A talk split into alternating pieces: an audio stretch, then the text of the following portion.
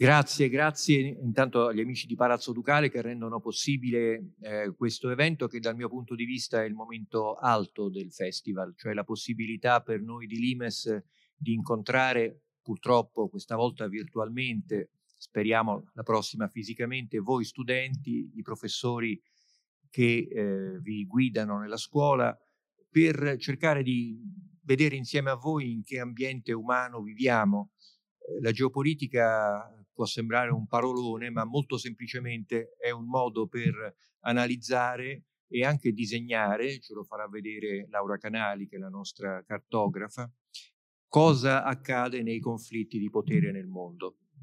Conflitti bellici, conflitti politici, conflitti culturali. Eh, l'umanità, eh, sappiamo, non sta mai ferma, la storia che, che se ne dicesse non è mai finita e quindi la prima cosa da capire è dove siamo e che cosa accade intorno a noi. Ma prima di cominciare eh, chiedo a Fabrizio Maronta di eh, darci qualche informazione per poter meglio dialogare e raccogliere poi le vostre domande. Grazie.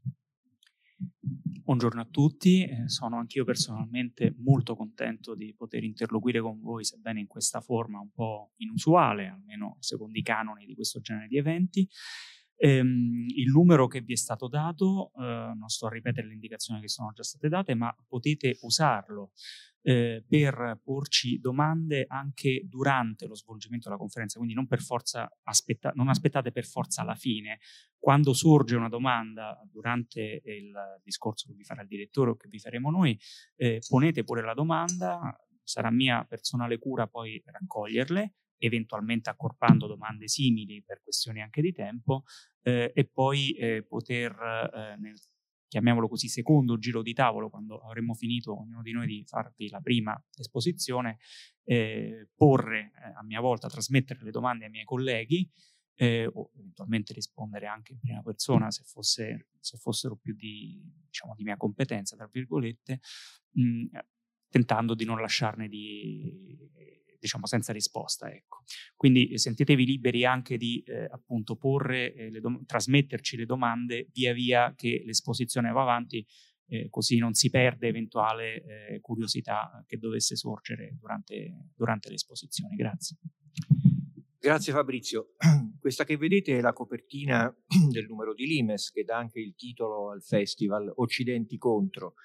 Parleremo, soprattutto Dario poi ci introdurrà a questo tema di Occidente e Occidenti, cioè cerchiamo di capire il nostro mondo, quello a cui partecipiamo, il mondo occidentale, come sta vivendo questa fase molto critica e soprattutto come si divide al suo interno, come vi sono punti di vista, percezioni, interessi sempre più eh, divaricanti sia all'interno dell'Europa sia nel rapporto con l'America quindi questo ci pone in una condizione nuova e particolare anche nei confronti del resto del mondo. Ma per capire l'ambiente globale in cui viviamo, eh, meglio sempre guardare il planisfero. E noi da qualche anno usiamo guardarlo attraverso questa arbitraria bipartizione del mondo, ma credo evocativa di una situazione. L'abbiamo chiamata Caoslandia versus Ordolandia eh, quella parte di mondo che vedete eh, bordeggiato e in colore lilla che va dal centro dell'America eh, fin verso l'Africa, il Medio Oriente e una buona parte dell'Asia, è la parte, come si vede bene dalla carta, dove si concentrano oggi quasi tutti i conflitti eh, del mondo. Eh, si concentrano i conflitti, ma si concentrano anche i maggiori problemi, eh, la concentrazione della povertà, eh, l'eccesso di demografia, eh, su questo poi dirò qualche parola, eh, la, eh, la tensione permanente, molto spesso si tratta di stati che esistono solamente sulla carta, di fatto se andate per esempio in Libia non trovate certamente uno Stato, non trovate qualcosa che assomigli vagamente a delle istituzioni, ma questo vale purtroppo per buona parte del continente africano, per una parte importante del Medio Oriente e non solo. Questa disintegrazione delle istituzioni è un fattore di disordine, di caos e molto spesso anche di guerra. Sono aree in cui le economie sono o di sostentamento o sono di traffico, cioè semplicemente si trasportano senza averle mai prodotte delle merci che eh, vengono poi eh, incanalate verso i mercati, molto spesso anche il nostro mercato europeo, italiano, merci di contrabbando, ma anche armi, ma ahimè anche esseri umani trattati come merci, quelli che vengono fatti attraversare il Mediterraneo su degli improbabili eh, barconi eh, cercando di approdare sulle sponde europee.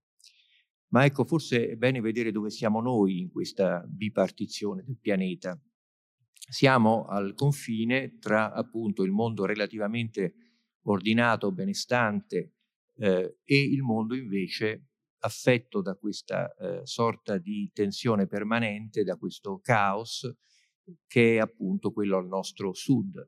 La frontiera tra eh, Ordolandia e Caoslandia passa essenzialmente nel, per quanto riguarda l'Europa nel Mediterraneo. Infatti abbiamo chiamato faglia mediterranea questo confine tra mondo dell'ordine e mondo del caos. Quindi noi siamo in qualche modo un'avanguardia eh, di Ordolandia e siamo anche molto spesso trattati per tali dai partner del nord del mondo e abbiamo quindi una particolare responsabilità, siamo quelli che vengono per primi investiti eh, dai problemi e eventualmente anche dai flussi che arrivano da sud. Classico esempio, ahimè, quello che citavo prima, i migranti i migranti vengono trattati dal resto dell'Europa essenzialmente come un problema italiano quando arrivano eh, in Sicilia o comunque sulle sponde italiane e ce la dobbiamo eh, in qualche modo cavare da soli. Eh, è bene tenere presente il quadro umano, demografico, complessivo del mondo. Qui abbiamo cartografato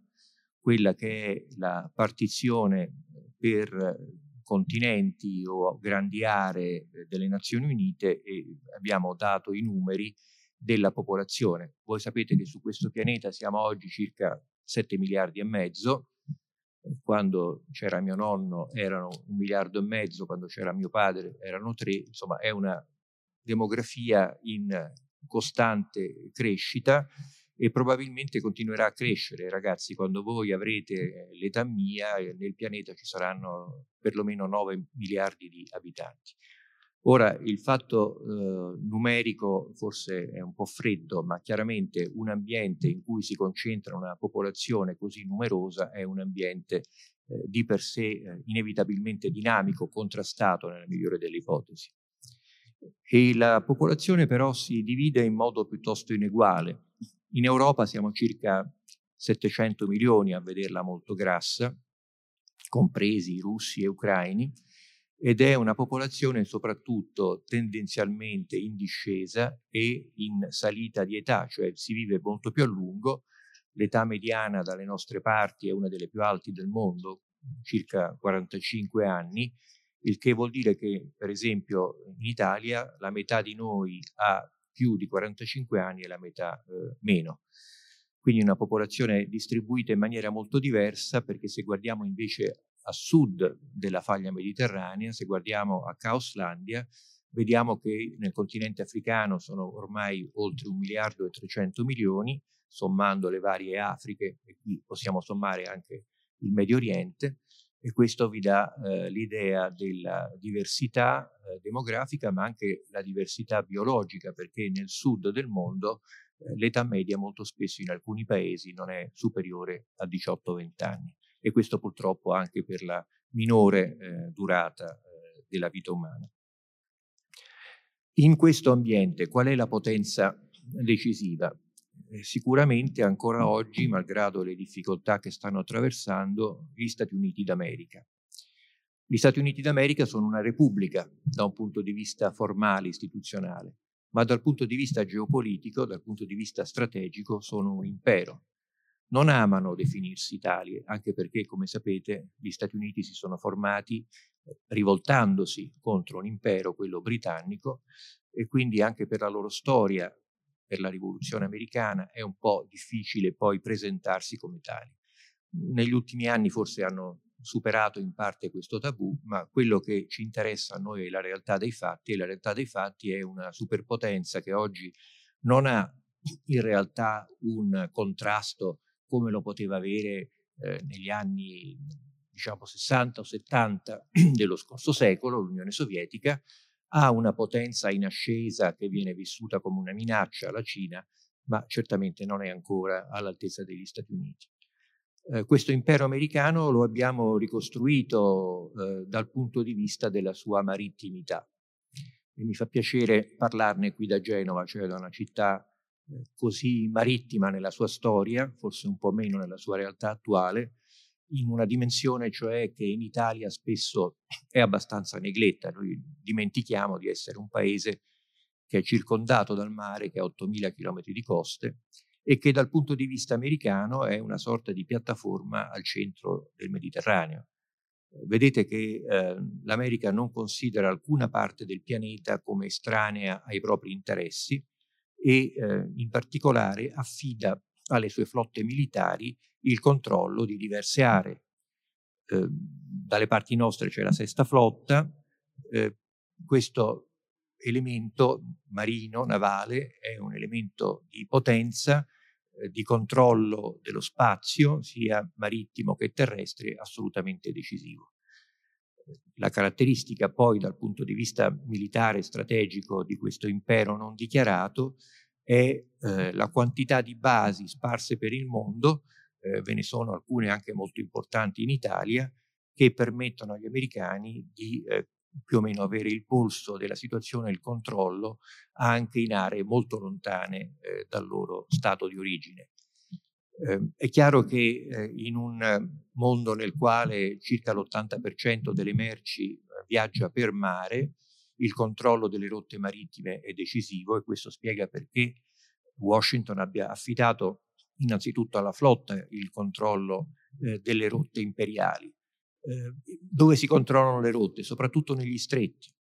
Noi siamo nel Mediterraneo, siamo un paese che non ha quasi materie prime, siamo un paese di esportazione, quindi per noi le rotte marittime sono assolutamente decisive, sia per importare le materie prime, sia per esportare ciò che produciamo. E molto dipende, per capire quale sarà il nostro futuro, da quello che accade negli stretti del Mediterraneo, in particolare Gibilterra che immette verso l'Atlantico e Suez che poi attraverso il Mar Rosso ci porta negli oceani profondi. Questo eh, per ricordare quanto la marittimità dell'impero americano abbia un suo rilievo e abbia un suo impatto anche eh, nella nostra eh, vita la sfida che è stata portata recentemente agli americani è la sfida cinese che eh, si è conformata sotto specie di nuove vie della seta. Cosa sono le nuove vie della seta? Quanto di più antico si possa immaginare.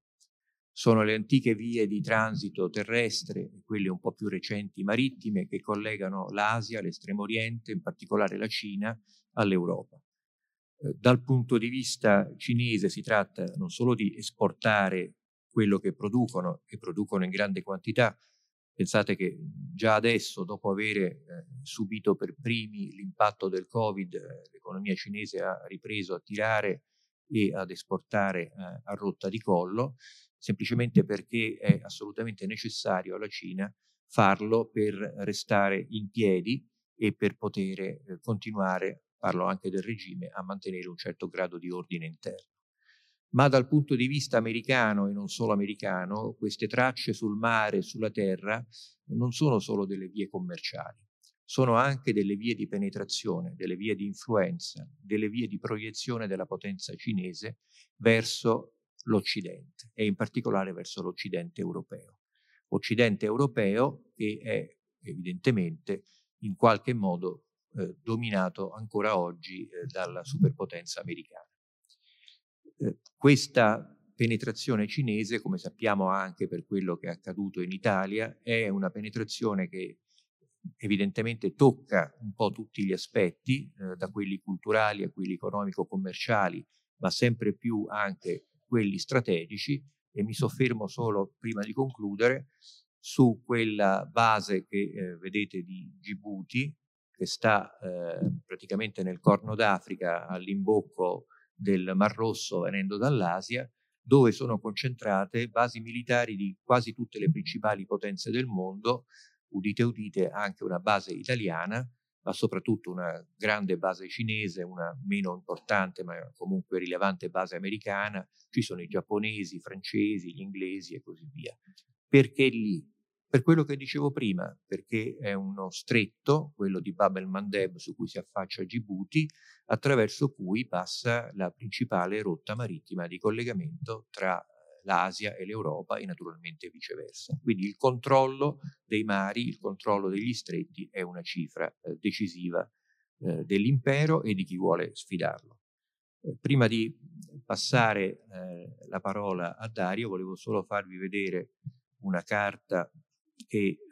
ci ricorda quello che dicevo prima, cioè l'insediamento americano militare in Europa e nel Mediterraneo, in particolare in Germania, anche se adesso è stato annunciato un ritiro che dovrebbe portare fra l'altro un aumento della presenza militare americana invece in Italia, in particolare nella base di Aviano, eh, siamo nel nord-est italiano, e se vediamo questa carta successiva, vedete appunto indicate non solo le basi americane, ma anche le postazioni, i poli di Huawei e ZTE, che sono due grandi aziende eh, cinesi che nel campo delle nuove tecnologie sono all'avanguardia. Huawei ha legato il suo nome al famoso 5G, che è considerato eh, dagli americani e anche da altri paesi occidentali come uno strumento di spionaggio e di controllo cinese eh, sul nostro territorio.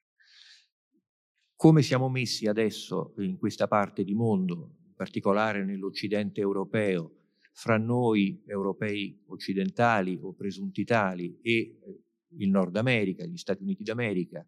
che eh, con il Canada formano insieme a quasi tutti i paesi europei l'organizzazione del Trattato Atlantico, la Nato, l'organizzazione militare più importante del mondo. Su questi occidenti adesso ci illuminerà Dario Fabri.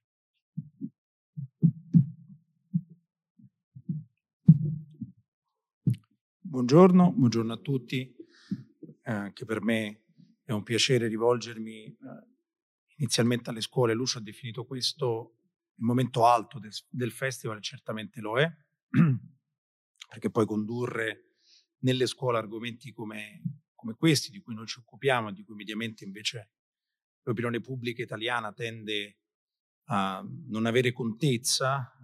condurli nelle scuole dovrebbe significare ce l'auguriamo fortemente che poi eh, la prossima generazione invece abbia un'idea più chiara o perlomeno un interesse maggiore verso argomenti che poi sono semplicemente vitali per la traiettoria della nostra collettività, delle nostre comunità. Perché la scelta di discutere di Occidente e di farlo al plurale in un'occasione come questa, in un momento come questo?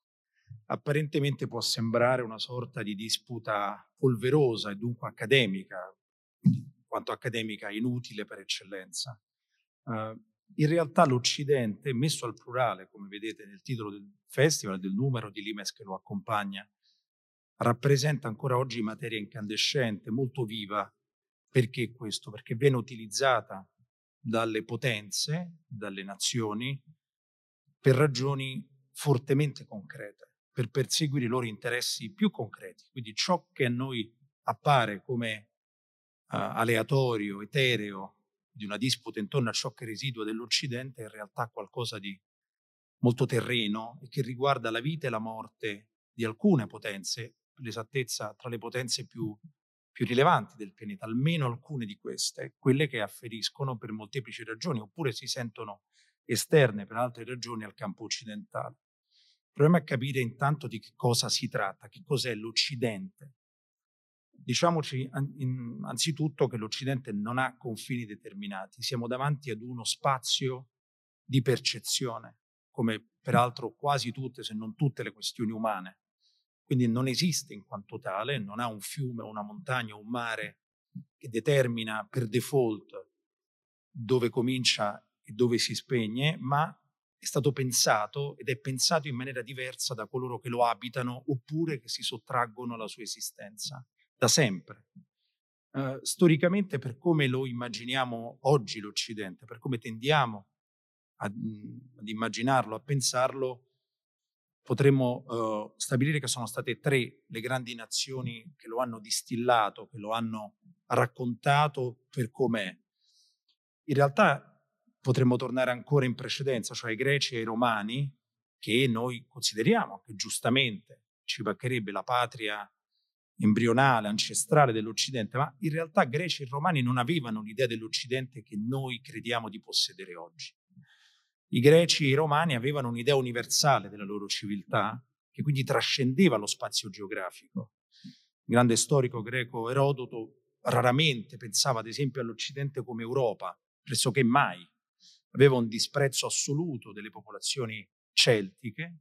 che sono oggi ad esempio il cuore dell'Europa occidentale, i loro discendenti, si, si intende attraverso migrazioni ed ibridazioni, mentre si sentiva certamente più vicino ai popoli del Levante, di quello che è l'Oriente per eccellenza. Uh, I romani che erano occidenti in senso geografico rispetto alla Grecia pensavano di sé in forma universale e non avevano un'idea di Europa in quanto tale, né tantomeno di solo Occidente come recinto del loro esistere. La loro civiltà apparteneva al genere umano per ragioni imperiali, per ragioni di potenza, ovviamente. Uh, se dovessimo proseguire e uh, vedere nello scavo storico quando viene inventato l'Occidente, notiamo che durante il Medioevo, ad esempio, il termine Europa non esisteva perché si parlava semplicemente di cristianità. La cristianità coincideva esattamente con l'Europa e dunque con l'Occidente. Per secoli, eh, addirittura anche in età moderna, questa eh, perfetta corrispondenza ha segnato il concetto di Occidente in quanto tale, senza che nessuno lo utilizzasse, peraltro bastava parlare, discutere di cristianità. Quando è allora che l'Occidente, per come lo intendiamo oggi, ci arriva davanti agli occhi? attraverso la rivoluzione francese. La prima nazione che contribuisce in maniera decisiva alla nascita di Occidente è proprio la Francia. Perché? Perché la rivoluzione francese compie quella scissione fra Stato e Chiesa che modifica la percezione delle cose ed anche l'indicazione dello spazio culturale di appartenenza. In che modo? Oggi a noi può sembrare un po', un po bizzarro, ma per tutti i secoli che vanno dalla caduta dell'impero romano fino alla rivoluzione francese, la dicotomia, quindi la contrapposizione binaria fra Occidente ed Oriente semplicemente non esisteva. Roma, attraverso la cristianità, anche per i paesi che erano diventati protestanti, eh, era il centro della, dello sguardo sulle cose, rimaneva il centro cardinale per stabilire anche i punti sulla carta. Che vuol dire in senso concreto? Che l'Europa non si divideva tra est ed ovest, ma tra nord e sud. Quindi a nord dello spazio latinizzato e cattolico o anche germanico, ma comunque cattolicizzato, e oltre un nord che era slavo, che era qualcos'altro in assoluto. Per intenderci, la Russia per secoli e secoli non è mai stata est, è sempre stata nord nell'interpretazione che se ne aveva all'epoca. E la Francia per quanto possa sembrarci bizzarro, era sud, era meridione, perché era sotto il limes romano, sebbene in alcune parti in realtà fosse anche più a nord, ma per intenderci la Germania meridionale in questa interpretazione non era il nord del continente. Uh, le cose cambiano, dicevo, con la rivoluzione francese, perché la separazione fra Stato e Chiesa rende impossibile identificare la civiltà con la cristianità. E dunque intendere l'Europa semplicemente come cristianità non era più sufficiente. Era necessario un altro concetto che i francesi iniziano ad utilizzare, iniziano a, a scrivere e a parlare di Occidente. Perché? Lo vedete anche in questa carta, perché pochi anni prima, mm, siamo ovviamente alla fine del Settecento, eh, precedente alla rivoluzione francese, ce n'è stata un'altra, come ben sapete, negli Stati Uniti, quelli che diventeranno gli Stati Uniti d'America, e fino a prova contraria gli Stati Uniti sono ad occidente dell'Europa. Quindi i francesi che si sentivano e si sentono con sentimenti contrastanti, gemelli della rivoluzione americana, corrisposti peraltro dagli americani, iniziano a concepire uno spazio mondiale che trascende peraltro l'Europa e che è occidentale. Il secondo contributo nella definizione di Occidente per come lo immaginiamo avviene qualche decennio più tardi attraverso l'intervento uh, l'intervento della Gran Bretagna, dell'Inghilterra. In realtà gli inglesi hanno avuto, come molte nazioni, come molte potenze, un rapporto contrastante con l'Occidente, ma alla fine dell'Ottocento, quando diventano egemone globale, sono nel loro massimo momento di espansione, nell'apogeo del loro impero, si incarnano le sorti dell'Occidente, cioè sconfitte le ambizioni francesi, inevitabilmente diventano anche gli intestatari dell'Occidente. Qual è l'apporto inglese britannico in senso esteso all'Occidente per come lo conosciamo? I francesi lo inventano di fatto. Gli inglesi, qui non c'è un giudizio di merito, lo perfezionano in senso neutro, cioè aggiungono all'Occidente alcune caratteristiche. Uh, su tutte quelle eh, quella eh, che lo lega alla, al progresso, alla sensazione, percezione anche molto inventata di progresso, cioè l'Inghilterra è la patria della rivoluzione industriale, improvvisamente all'Occidente si unisce una componente tecnologica, anche teleologica in un certo senso, quindi come un fine di progresso determinato che deve riguardare tutta l'umanità, che l'Occidente in maniera anche abbastanza ridicola in molte fasi della nostra storia poi si porterà appresso fino ad oggi, nella pretesa di essere il faro dello sviluppo umano, tecnologico e dunque, non si capisce bene perché, ma comunque tecnologico e dunque anche antropologico. Questa determinazione, che è molto inglese ed anglofono ed anglosassone, resta tutt'oggi nell'utilizzo propagandistico che si fa di Occidente.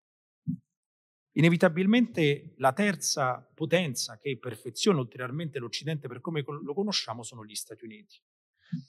Perché la Gran Bretagna nel momento di massima espansione non solo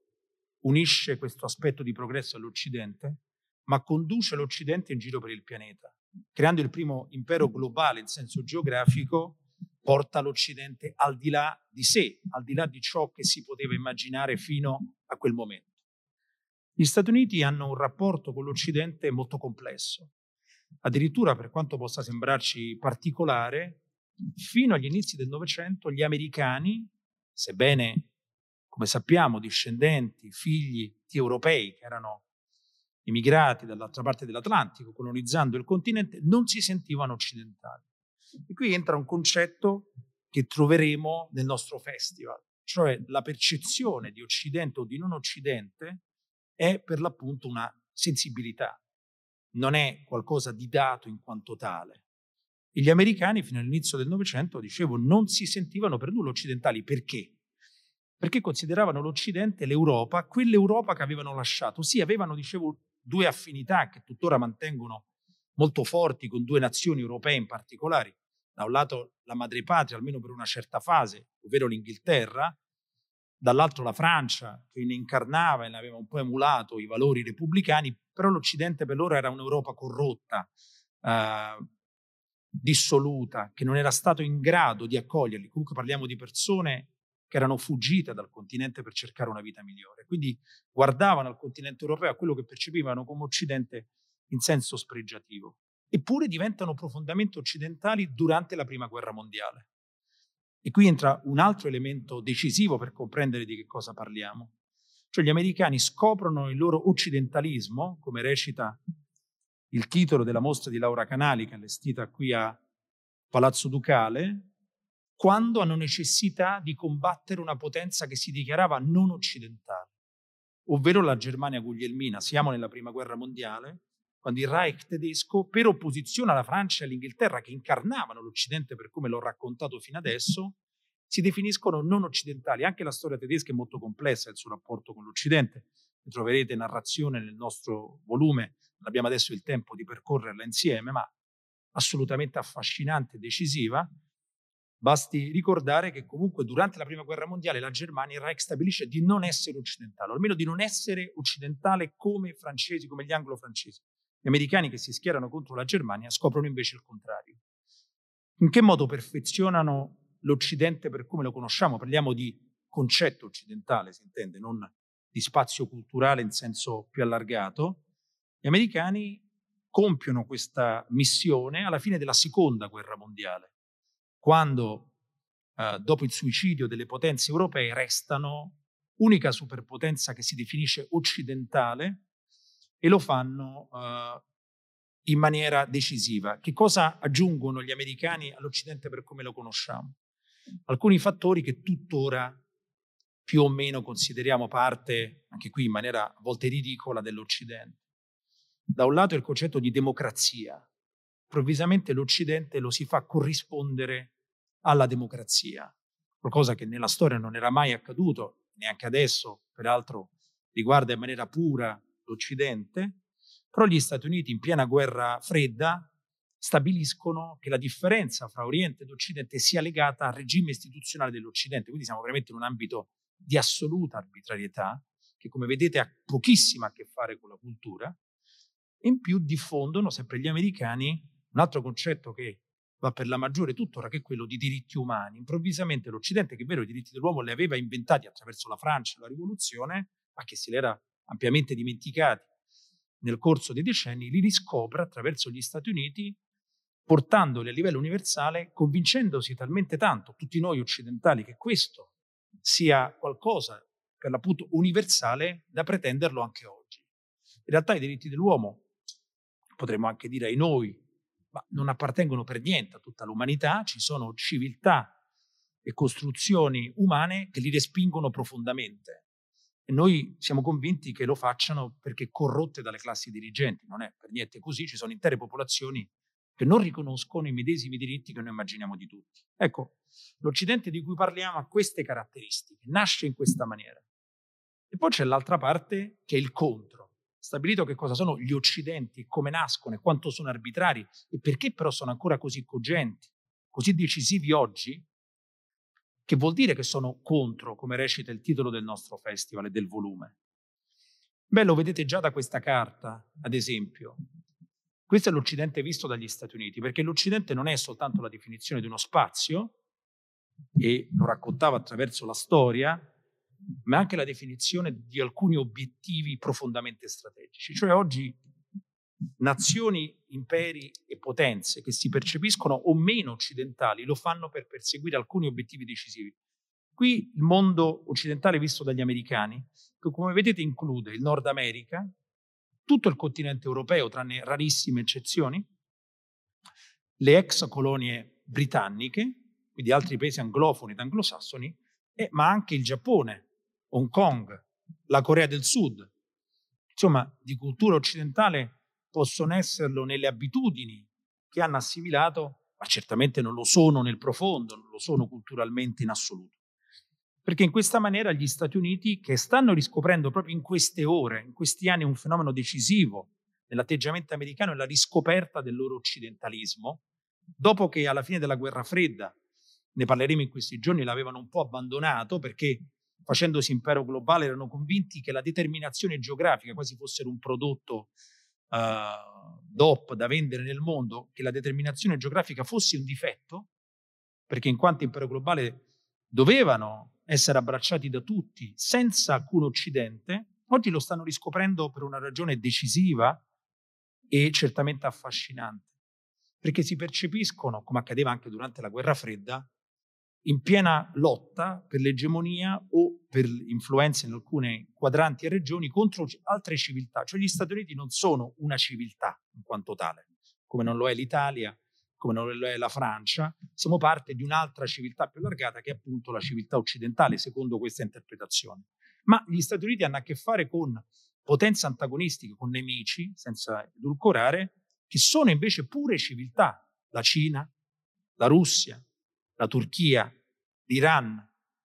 Caso strano, in cui il caso non esiste affatto, tutti i nemici degli Stati Uniti sono civiltà a sé stanti. L'America ha dunque oggi necessità di scoprirsi alla testa dell'Occidente perché deve avere una sua civiltà da contrapporre, da contrapporre a quella degli altri, oltre che stringere il campo degli alleati a sé, al suo petto, dicendo state con noi, non scarrellate ad esempio verso la Cina perché noi siamo occidentali. Vedete che il concetto di Occidente si declina in maniera estremamente concreta, altro che disputa accademica. Gli altri due esempi che voglio fare prima di chiudere, e chiedo a Lucio di darmi una mano da questo punto di vista, uno è quello che riguarda la Polonia, volevo far vedere l'Occidente visto dalla Polonia, a noi sembra un caso più o meno inutile, a prima vista si intende, ma eh, scopriamo invece che la Polonia ha un'idea molto peculiare dell'Occidente. e ci dà l'idea anche di come venga utilizzata in maniera ulteriormente strumentale e concreta. La Polonia è quello che noi potremmo definire un Occidente convertito, cioè per molti secoli, per moltissimi secoli, i polacchi non sono stati considerati occidentali, fra mille virgolette, dagli altri occidentali, essenzialmente dai francesi, dagli italiani, dagli inglesi, dagli spagnoli, eccetera, neanche dagli americani. Uh, il loro sogno è sempre stato quello di essere inglobati nella famiglia occidentale, non a caso sono afferenti a Roma, sono profondamente cattolici in senso geopolitico, lasciamo perdere l'aspetto spirituale. Ed oggi l'Occidente che hanno in testa è un Occidente compiuto dal loro punto di vista, cioè ne sono parte integrante, non solo, ma sono diventati addirittura i portabandiera di un Occidente che immaginano aver perso dal loro punto di vista la propria uh, conformazione originaria. Che, che vuol dire? Cioè i polacchi che utilizzano l'Occidente per distinguersi dal loro principale nemico, ovvero la Russia, mettono dentro l'Occidente in senso geografico, come vedete in questa carta, tutti i paesi che sono a corona del confine tra sé e la Russia e che immaginano di dover strappare all'influenza di Mosca per proteggere meglio se stessi. Quindi per i polacchi l'Ucraina è profondamente occidentale, la Bielorussia è profondamente occidentale, tutti i paesi baltici lo sono, addirittura la Galizia ucraina è uno dei cuori dell'Occidente, che a noi può sembrare più o meno assurdo, fate voi, ma che per i polacchi non lo è, perché questo serve a distinguere tutta la regione che credono di loro competenza dalla Russia. Inoltre la Polonia ha nei confronti de- dell'Occidente in senso geografico, cioè dell'Europa occidentale, un atteggiamento di forte rivalsa perché accusa noi di aver perso quelli che considera i valori originari dell'Occidente che sono legati a una sorta di conservatorismo cattolico che secondo Varsavia è fondamentale per contrapporsi alla Russia, che cattolica non è, e che invece noi con il nostro laicismo, dico torniamo alla, alla rivoluzione francese e tutta la sua evoluzione successiva, abbiamo perduto. E questo per un polacco è semplicemente questione di vita o di morte. Stabilire dove comincia e dove finisce l'Occidente vuol dire finire più o meno sotto il tallone della Russia, oppure sottrarsi a questo, oltre che rimanere appiccicati agli Stati Uniti che sono il protettore della Polonia. Lasciamo perdere la percezione dei polacchi del pericolo russo che è certamente ingrandita, ma questo non conta perché, come dicevamo, poi la percezione è quella decisiva. E da ultimo, ti chiedo l'ultimo sforzo, scusami Lucio, volevo far vedere l'Occidente visto dalla Germania. Perché la Germania, accennavo poco fa, è un caso di assoluto interesse. In questa carta preparata come tutte da Laura Canali potete leggere nella leggenda che la Germania non sa se considerarsi occidentale. A noi può sembrare stranissimo. Ci hanno spiegato in, in questi mesi, specialmente, che addirittura Angela Merkel, beata lei, si è fatta guida del mondo liberale, che significa non lo sa nessuno, ma perlomeno guida dell'Europa. Fino a prova contraria è incarnazione abbastanza uh, discutibile, ma comunque questo è del, dell'Occidente. Pure i tedeschi che siano occidentali in assoluto non ne sono sicurissimi. Storicamente non ne sono sicuri e nemmeno oggi. Cioè la Germania si è convinta, dicevo, per molto tempo di non esserlo, durante la Prima Guerra Mondiale, anche durante la Seconda Guerra Mondiale la Germania le ha combattute da paese non occidentale nelle sue dichiarazioni sia durante la prima che la seconda guerra mondiale, perché ovviamente era schierata contro potenze che invece si definivano occidentali in assoluto, gli anglo-francesi e poi gli americani. Uh, oggi che momento vive la Germania? Il concetto di Occidente in questo momento in Germania ci segnala in maniera eccezionale, come nessun altro concetto potrebbe fare, la crisi di identità e la confusione su che cosa dovrà essere da grande la Germania eh, assistiamo, a cui assistiamo no, sotto i nostri occhi. Cioè la Germania deve stabilire essenzialmente che cosa? Se rimanere satellite degli Stati Uniti, oppure veramente, al di là delle chiacchiere, crearsi un suo feudo nell'impero americano o addirittura sfidarlo mettendosi alla testa del continente europeo, rischiando moltissimo peraltro.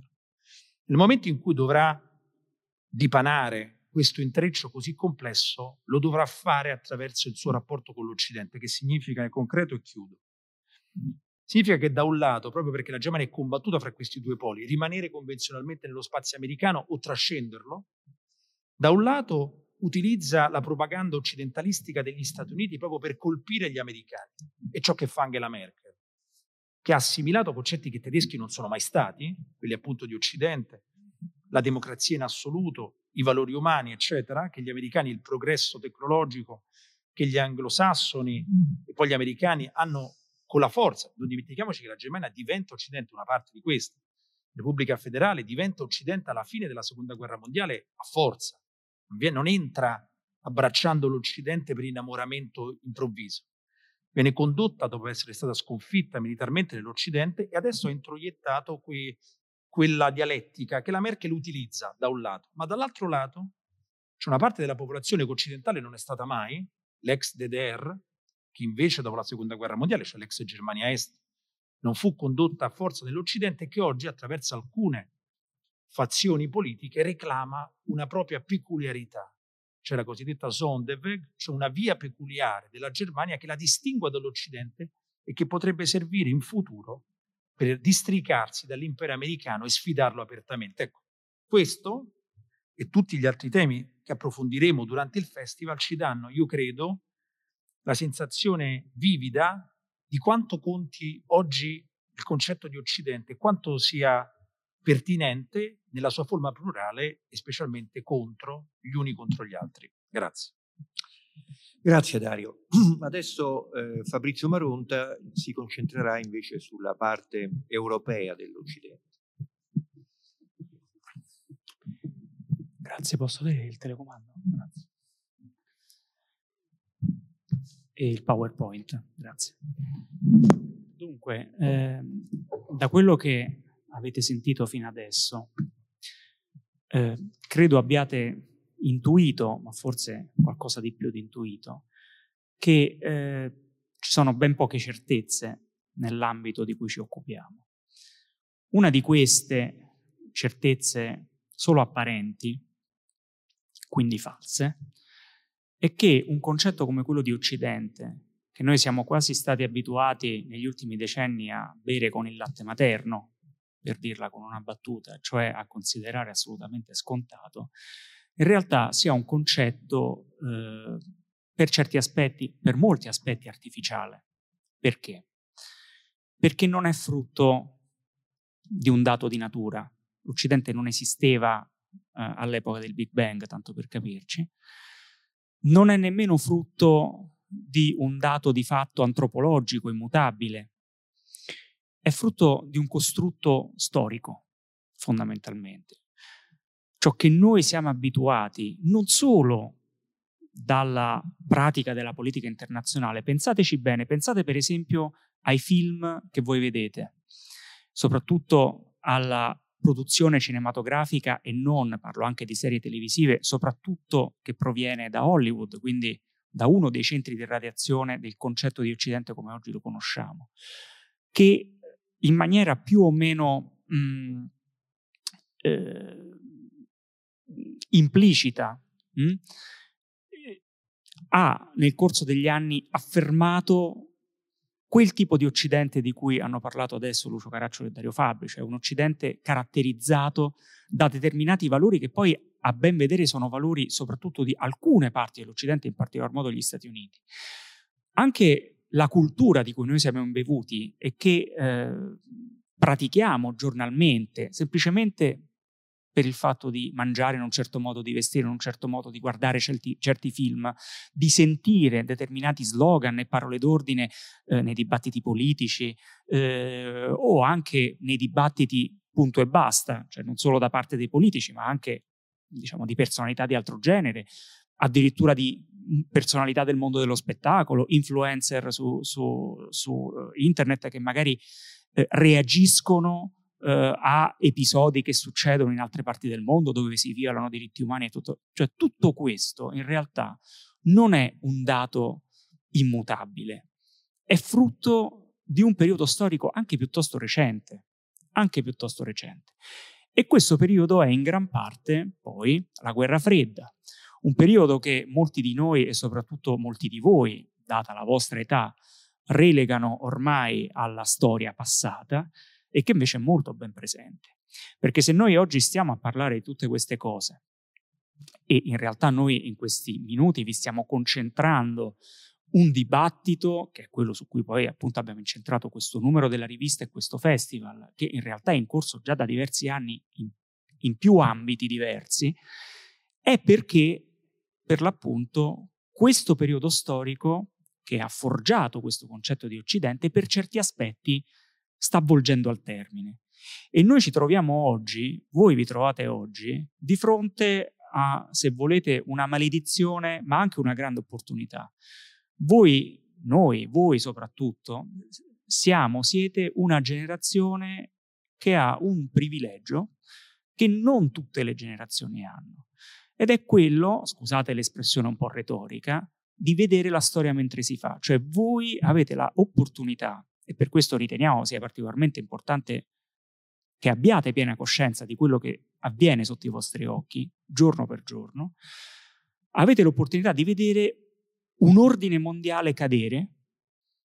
e un altro assetto mondiale che tenta in maniera faticosa, conflittuale, molto conflittuale, eh, chiaramente non lineare, cioè con alti e bassi e anche eventualmente flussi e riflussi indietro, di affermarsi. Quell'ordine cade appunto in un periodo che forse alcuni di voi avranno già studiato a scuola, altri non ancora, ma di cui spero, auspico, abbiate sentito parlare, che è quello che va dall'89 al 1991. Nel 1989 cade il muro di Berlino, nel 90 la Germania si riunifica e nel 1991 ha ufficialmente fine l'Unione delle Repubbliche Socialiste Sovietiche, l'URSS, eh, il cui lascito è oggi la Federazione Russa con al centro la Russia e tutti gli stati, alcuni dei quali venivano citati prima da Dario Fabri, come per esempio la Bielorussia e l'Ucraina, che prima, eh, o la Polonia, che prima o facevano parte della Federazione Sovietica o di quella sfera di influenza che eh, dopo la Seconda Guerra Mondiale era ricaduta sotto l'egida, sotto la, mh, mm, eh, dire, il, il, il potere, l'imperio di Mosca dell'Unione Sovietica. E ehm, questo rimescolamento degli equilibri è un rimescolamento estremamente duro che non risparmia nessuno e non risparmia l'Europa. L'Europa, intesa come Unione Europea, è eh, un altro di quei, mh, passatemi il termine, dogmi eh, che siamo stati abituati a considerare tali. Eh, noi diamo per oggi scontato il fatto che l'Unione Europea, che i paesi che fanno parte dell'Unione Europea e in particolar modo all'interno dell'Unione Europea che fanno parte della moneta unica, dell'euro, eh, di cui probabilmente molti di voi eh, hanno un'esperienza unica, nel senso che è probabile che molti di voi fossero troppo piccoli quando nel 2002 è avvenuto il passaggio materiale dalla lira all'euro e quindi non si ricordino che cosa vuol dire spendere le monete nazionali, che quindi eh, l'Unione Europea come oggi, la libertà di movimento, Schengen, al netto chiaramente eh, del, delle limitazioni che oggi scontiamo a causa della pandemia, e appunto eh, la moneta unica e quant'altro siano dei dati di fatto che si sono affermati in un passato più o meno remoto dal vostro magari punto di vista, di persone della vostra età o comunque appunto in un, in un tempo trascorso e che siano qui per restare. E non è così perché anche questa Europa, come la conosciamo oggi, è frutto di quel periodo storico, del periodo della guerra fredda, cioè di un momento in cui fondamentalmente gli Stati Uniti avevano gli Stati Uniti e alcuni paesi europei, soprattutto per paura che la Germania tornasse ad essere un paese forte e potente e scatenasse una terza e in questo caso definitiva guerra mondiale, dato che nel frattempo era stata creata l'arma nucleare, avevano, ripeto, tutto l'interesse a cementare un ordine in Europa, soprattutto al tempo nell'Europa occidentale, cioè in quella che ricadeva sotto la sfera del, del, degli Stati Uniti, che in qualche modo impedisse il sorgere nuovamente di antagonismi, di frizioni, di inimicizie tra paesi europei in grado per l'appunto di portare nuovamente questi a scontrarsi. Questo però non vuol dire che i paesi europei abbiano omogeneizzato i loro interessi e quando in un periodo per l'appunto così particolare come questo vengono meno o comunque si attenuano alcuni dei collanti che precedentemente, fino alla fine degli anni 80, inizio degli anni 90, mantenevano coesa questa realtà, ripeto, artificiale, cioè frutto di una strategia e di una concezione geopolitica, qual era per l'appunto e qual è l'Unione Europea,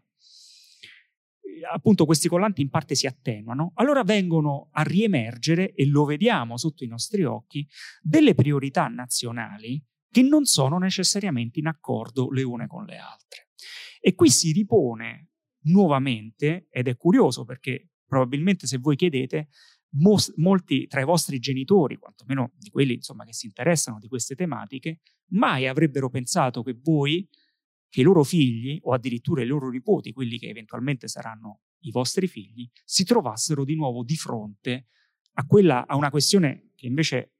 a loro suona molto familiare, cioè la cosiddetta questione tedesca. La questione tedesca è in pratica la cifra geopolitica che accompagna il continente europeo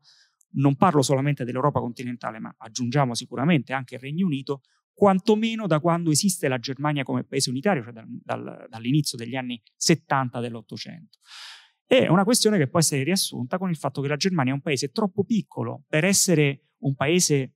incontrastabilmente egemono in Europa, cioè al posto della Germania non c'è la Cina, non ci sono gli Stati Uniti, non c'è nemmeno la Russia, la Germania non è un paese così grande, così potente, ma allo stesso tempo è un paese troppo grande e troppo potente da un punto di vista demografico. La Germania ha 80 milioni di abitanti, nessun paese nell'Unione Europea ne ha tanti. Da un punto di vista economico, specialmente economico in questa fase,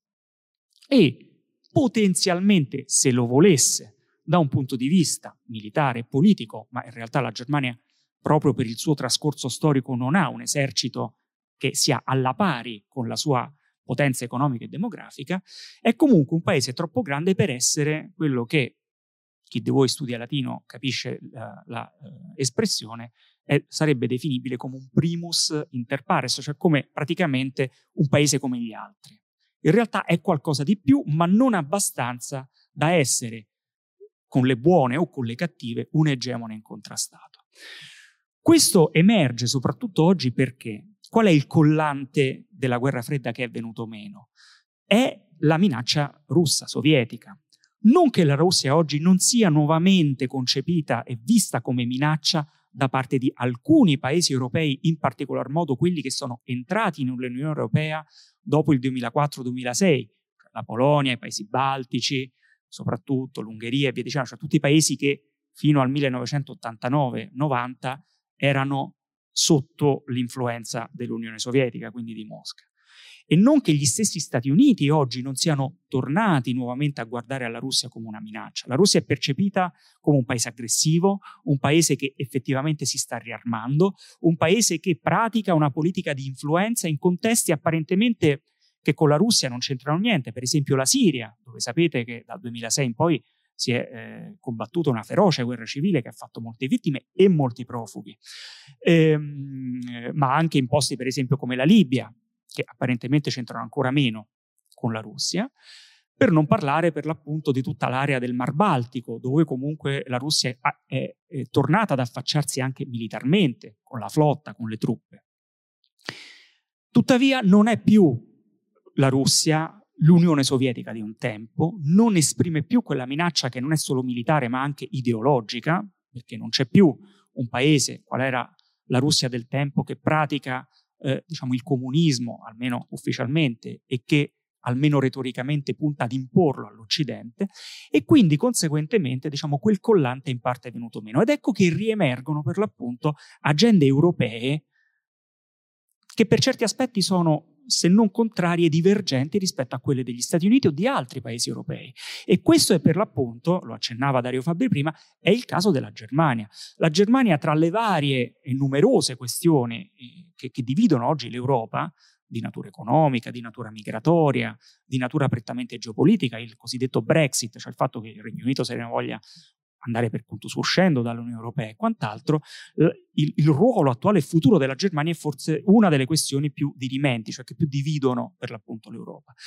In particolar modo sono due gli ambiti che dividono in questo momento la Germania da altri paesi europei, ma soprattutto dalla visione che gli Stati Uniti hanno di loro stessi, dei loro alleati occidentali o comunque nell'ambito dell'alleanza militare che continua a fare capo agli Stati Uniti, che è la Nato, che nasce dopo la Seconda Guerra Mondiale e al tempo era opposta per l'appunto all'Unione Sovietica. E quali sono queste due questioni? È la Russia per l'appunto e la Cina. Russia e Cina sono due paesi, soprattutto la Cina devo dire, che in questo momento sono visti come nemici per l'appunto dagli Stati Uniti, in particolar modo la Cina è forse l'unico paese di cui gli Stati Uniti percepiscono una potenziale capacità di insidiare il loro ruolo dell'America di potenza egemone nel mondo, ancorché in un mondo sicuramente molto più caotico di quanto non fosse ancora 10 o 15 anni fa. Mentre invece la, Russia, la Germania ne ha una visione completamente opposta, sicuramente eh, se voi andate a vedere anche su internet, andate a vedere le dichiarazioni di Angela Merkel, che è il cancelliere, cioè il capo del governo tedesco, vedrete che non passa giorno in cui il governo tedesco eh, manchi occasione di ripetere che importante la, sono importanti i diritti umani, è importante la tutela dei diritti umani, che eh, l'Unione Europea è un ambito in cui questi diritti sono tutelati e quant'altro. Però poi andate a vedere il primo partner commerciale, cioè il paese con cui la Germania che è un paese che ha bisogno, per, affinché la sua economia vada bene, di esportare molto automobili e quant'altro in giro per il mondo, non solo in Europa, il primo partner commerciale della, eh, della Germania è la Cina. Quindi la Cina è un paese che i diritti umani non è che esattamente li rispetti, fondamentalmente il suo regime politico è una dittatura, ancorché travestita da, da, da qualcos'altro per certi aspetti, ma la Germania non ha problemi da questo punto di vista a fare affari e affari d'oro, direi, con un paese che invece è proprio l'antitesi, cioè il contrario di quello de, del, del, tipo di politica, soprattutto per quanto riguarda appunto gli aspetti umanitari, che la stessa Germania dice dover essere invece in cima alle proprie preoccupazioni e a quelli degli altri paesi europei. E poi c'è la Russia. Il problema invece con la Russia è che la Germania prende moltissima energia dalla Russia, in particolar modo sotto forma di gas. E questo, guardate, è un problema ancora più serio perché da quando, soprattutto dopo il disastro di Fukushima, vi ricordate la eh, centrale nucleare giapponese che è eh, di fatto eh, quasi esplosa in seguito a, a un'onda di tsunami generata da un terremoto qualche anno fa in Giappone, Sull'onda diciamo, di quel disastro, la Germania ha deciso di eh, rinunciare alla propria energia nucleare e quindi questo comporta dover eh, fare affidamento su altre fonti di energia, in particolar modo il gas. La Germania è ancora ricca di carbone, ma il carbone inquina troppo, quindi il gas e questo gas in gran parte lo prende dalla Russia. Questo ve lo dico solo per farvi capire anche, con questo breve accenno, che in realtà le questioni sono molto complesse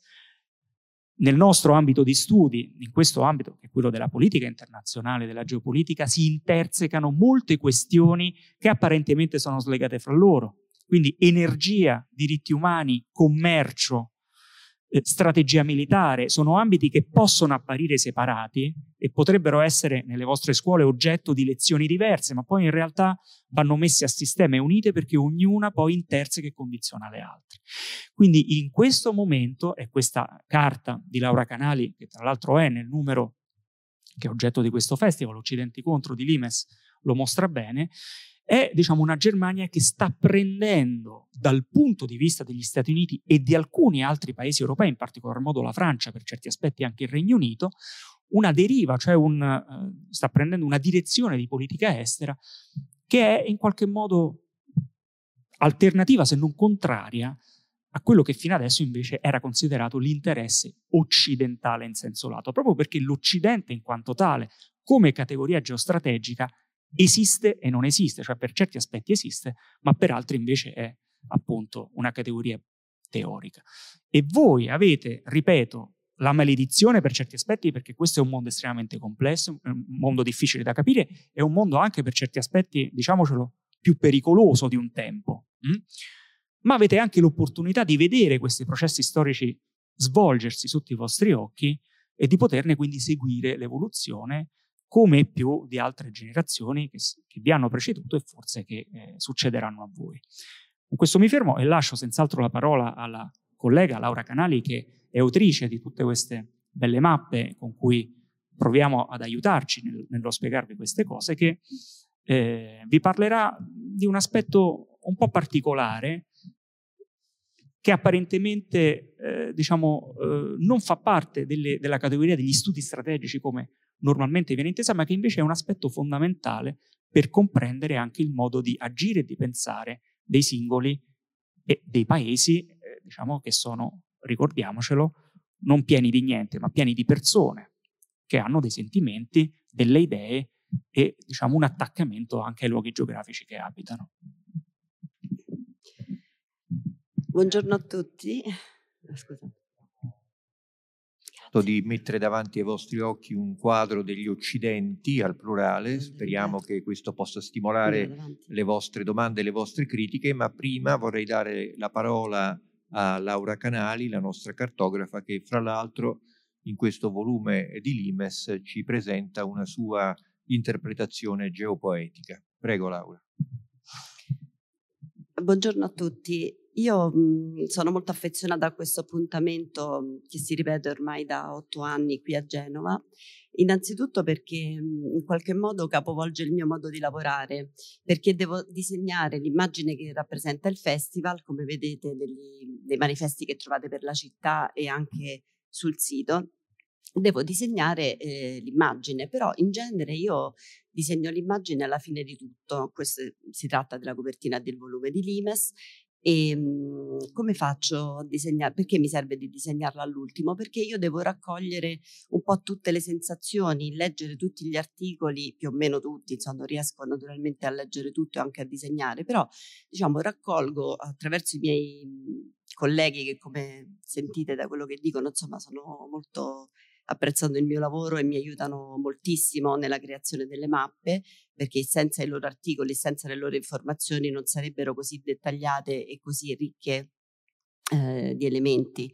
Non, non, potrei fare giusto tutto da sola. E quindi eh, diciamo, raccolgo tutte queste informazioni e poi l'idea di come rappresentare il volume in un'unica immagine nasce un po' spontaneamente. Invece nel caso di Genova devo lavorare esattamente al contrario, eh, non è proprio facile. Quindi poi quest'anno c'era insomma, il problema del Covid e questo tema che abbiamo scelto che è molto impegnativo e anche mh, complicato dal punto di vista emotivo perché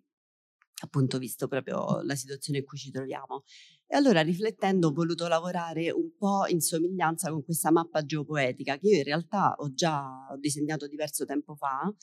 e ehm, che però si è ripresentata adatta questo, al tema di, che stiamo trattando in questi giorni ed è diciamo una visione, questa, le geopoesie sono un mio modo eh, di scendere in profondità rispetto alle analisi geopolitiche, perché mi sono abituata in tutti questi anni a vedere il mondo che cambia eh, segu- seguendo gli eventi geopolitici. Ma questa disciplina che è assolutamente affascinante e molto utile anche per capire il presente, è strettamente connessa con gli eventi storici passati, sia nostri che di, tutti, di tutto il mondo, di tutte le persone, che ci aiuta poi a fare delle prospettive per il futuro e quindi a prendere un po' di orientamento, soprattutto eh, dopo, il, diciamo, dopo, la caduta del, del, muro di Berlino, che ha significato un cambiamento veramente radicale nel modo di vedere il mondo dal punto di vista politico. Però questo uh, vedere lo svolgimento dei fatti così uh, velocemente, le, diciamo, le, i paesi, le guerre, gli eventi di queste grandi potenze come gli Stati Uniti, la Russia, la Cina che si scontrano, a me fa sempre venire tanta voglia anche di vedere gli aspetti del mondo uh, dal punto di vista sentimentale, perché comunque i sentimenti fanno parte di questi processi di cambiamento. E qui torniamo a questa mappa che, si, che ho titolato Le ombre di Czernowitz. Czernowitz è eh, la capitale della Bucovina, è un territorio che attualmente si trova diviso tra Ucraina e Romania. Questo territorio ehm, è stato diciamo, oggetto nella storia di, io li chiamo gli strappi geopolitici, di forze di potere, perché non ha nessun giacimento petrolifero o di oro o di, di argento, non, non, è non è ricco, ma eh, è stato diciamo dal 1482 al 1769 sotto il dominio turco. Poi è passato brevemente alla Russia per essere poi dominato invece eh, dall'Austria-Ungheria dall'impero, diciamo, per, tanto, per un lungo periodo di tempo. Però perché questa storia, diciamo, per me è eh, risultata importante? Perché il poeta al quale faccio riferimento per questa poesia, Paul Celan, è nato in Bucovina e mh, sembra come se la sua vita uh, fosse mh, stata permeata diciamo, da questa, dalla storia della sua terra. E, mh, adesso vedremo diciamo, il motivo. Questa, questa mappa che presento um, ha come un centro, diciamo, il centro del disegno, io lo considero il Mar Nero, Uh, diciamo il nord-sud e l'est e l'ovest è un po' tradizionalmente eh, come lo descrive la nostra bussola e non come gli occidentalismi che sono stati descritti da Dario Fabbri, non cambia molto questo, questa prospettiva, però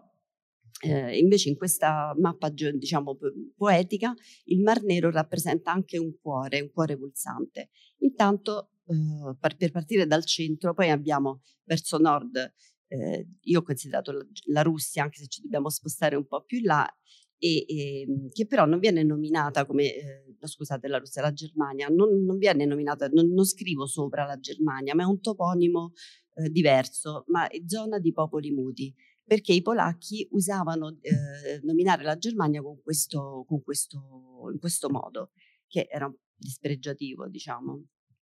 E poi invece a sinistra vedete Pont Mirabeau che è, eh, rappresenta Parigi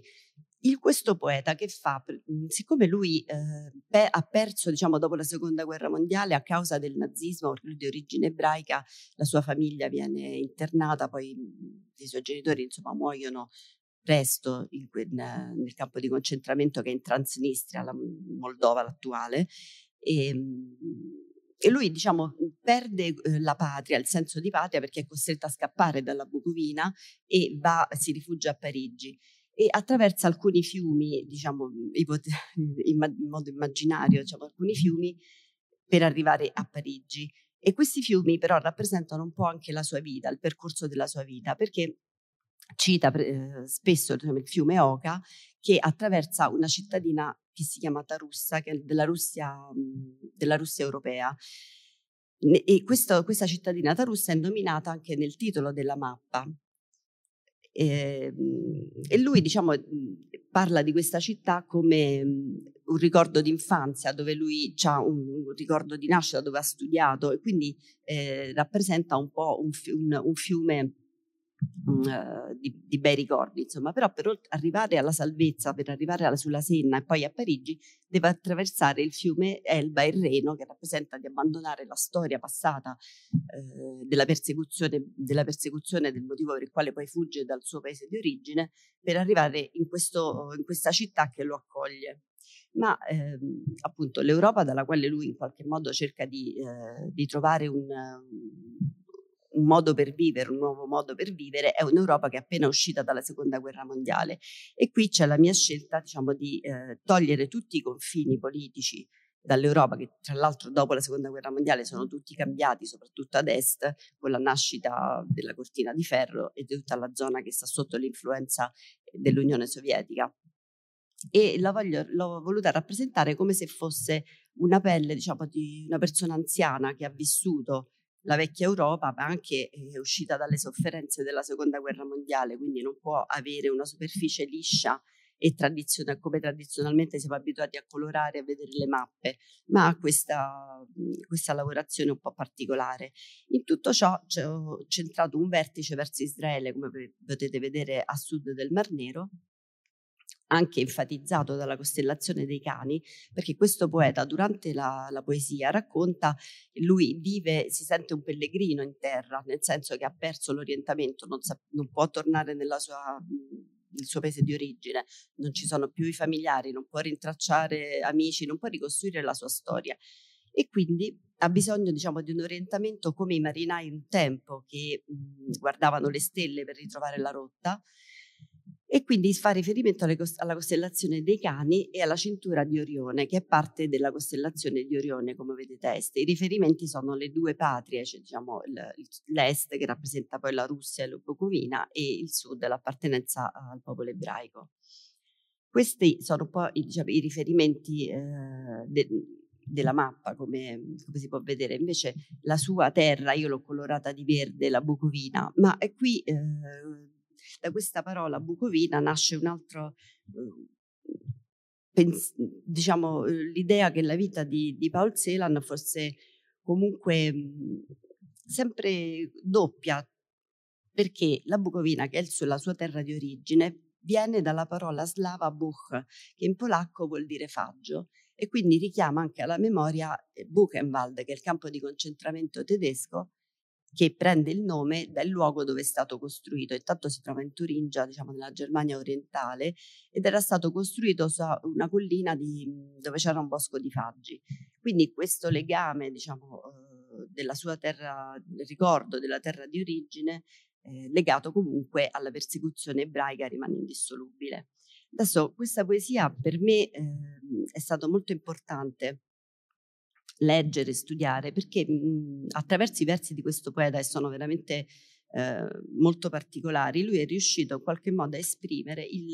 dramma, diciamo, di vivere in un mondo senza... Mh, come, appunto, come un naufrago, una persona che non ha più punti di riferimento, sia geografici che eh, storici eh, di famiglia. E questo secondo me eh, la rende molto attuale, rende la sua opera molto attuale perché ci può far comprendere le vite di tante persone che noi vediamo attualmente arrivare mh, dall'Africa o che hanno abbandonato il loro modo di vivere, il loro paese di origine e tutte le, le loro abitudini, sono il, che sono l'orientamento della vita di un essere umano. Quindi diciamo mettere un po', anali- analizzare delle cose, delle, delle persone che sono riuscite ad esprimere con delle parole ricche, belle, diciamo, una situazione così complessa dell'animo umano mi è sembrato uh, una cosa importante, diciamo, da, da realizzare. Questa, questo poeta purtroppo poi muore suicida a 50 anni e si getta proprio uhm, dal Pont Mirabeau che lui segna sulla mappa. Non penso che avrebbe pensato di fare questa cosa, ma sicuramente il ponte, cioè quando ha composto la poesia, perché mh, si è suicidato circa sette anni dopo eh, ma sicuramente diciamo, la scelta non è stata casuale. Questo, questo ponte, infatti, diciamo, a, a, nord, sui paesi scandinavi del mio disegno, ho messo un quadrato e un cerchio perché lui nella poesia parla di questo ponte e parla di questo quadrato metallico come se fosse il, bordo di un abisso. In questo ponte son, c'è una targa di metallo dove ci sono riportati dei versi di una poesia di Guillaume Apollinaire e tutto questo, diciamo, nel poema viene spiegato da mh, sicuramente un senso sia geografico eh, che temporale, diciamo, di, questo, di questa poesia e di questo luogo. Ma la cosa che più ho cercato, il significato che ho cercato di dare eh, a questo disegno è appunto il cuore pulsante del Mar Nero, che in qualche modo è la, l'origine di questi fiumi, ma i fiumi anche nel modo in cui li ho disegnati, ho cercato di mhmm, renderli simili anche a, alle vene del corpo, perché il poeta manifesta attraverso i versi questo senso di grande solitudine mentre lui scrive, si descrive mentre mhmm, scrive la poesia al buio su questo tavolo di legno che presumibilmente è la sua scrivania e immagina a un certo punto che questa scrivania si capovolga e diventa una barca. E lui eh, rimpicciolitosi naviga dentro le sue vene per ripercorrere la sua storia, perché la sua storia lui non può condividerla con nessuno, è dentro se stesso. Quindi lui si immerge dentro il suo sangue, viene trasportato e crea un collegamento con diciamo, il luogo di nascita e, e i luoghi anche che ha percorso durante la vita con il cielo. Per questo c'è un richiamo, diciamo, questi fiumi sfociano nel cielo perché il collegamento eh, è diretto. Lui eh, ha bisogno sempre del cielo per trovare riferimenti sulla terra e allo stesso tempo è anche un ricordo delle persone a lui care che, che non ci sono più. Naturalmente, come ben sappiamo, anche tante, la storia di Primo Levi, tante persone che sono sopravvissute all'olocausto, sopravvissute per un periodo della vita, poi dopo eh, sono suicidate molte perché non sono sopravvissute al loro senso di colpa di essere sopravvissuti. E mh, anche lui, diciamo, non, eh, non, ce l'ha fatta. Però eh, questa poesia eh, lui conclude con una sola parola, questa parola colchide, che io metto accanto sulla destra del Mar Nero al posto della, del paese la Georgia, attualmente la Georgia, perché era mh, il regno dove veniva custodito il vello d'oro. Il vello d'oro è un oggetto mitologico della mitologia greca che viene poi rubato dagli argonauti ed era un oggetto che serviva per guarire tutte le ferite. Quindi il poeta eh, conclude questa poesia con questa parola e è una parola che apre un mondo, uno scenario, uno scenario di eh, una ipotetica guarigione che quindi, essendo legata al mondo mitologico, è impossibile in questa terra eh, contemporanea di esseri umani. E quindi si capisce che il suo dolore non potrà mai, non potrà mai guarire mm, con medicine o con... Uh, è una cosa che porterà, lo accompagnerà per tutta la vita e, e sarà sempre con lui.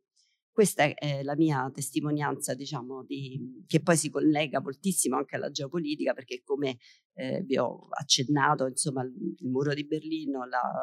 la, insomma, il passaggio dei paesi che fanno poi parte della sfera sovietica, tutto questo comunque inc- ha inciso moltissimo nella vita di questo poeta come in quella di tutti noi e in questi giorni continueremo ad analizzare questi temi. Grazie.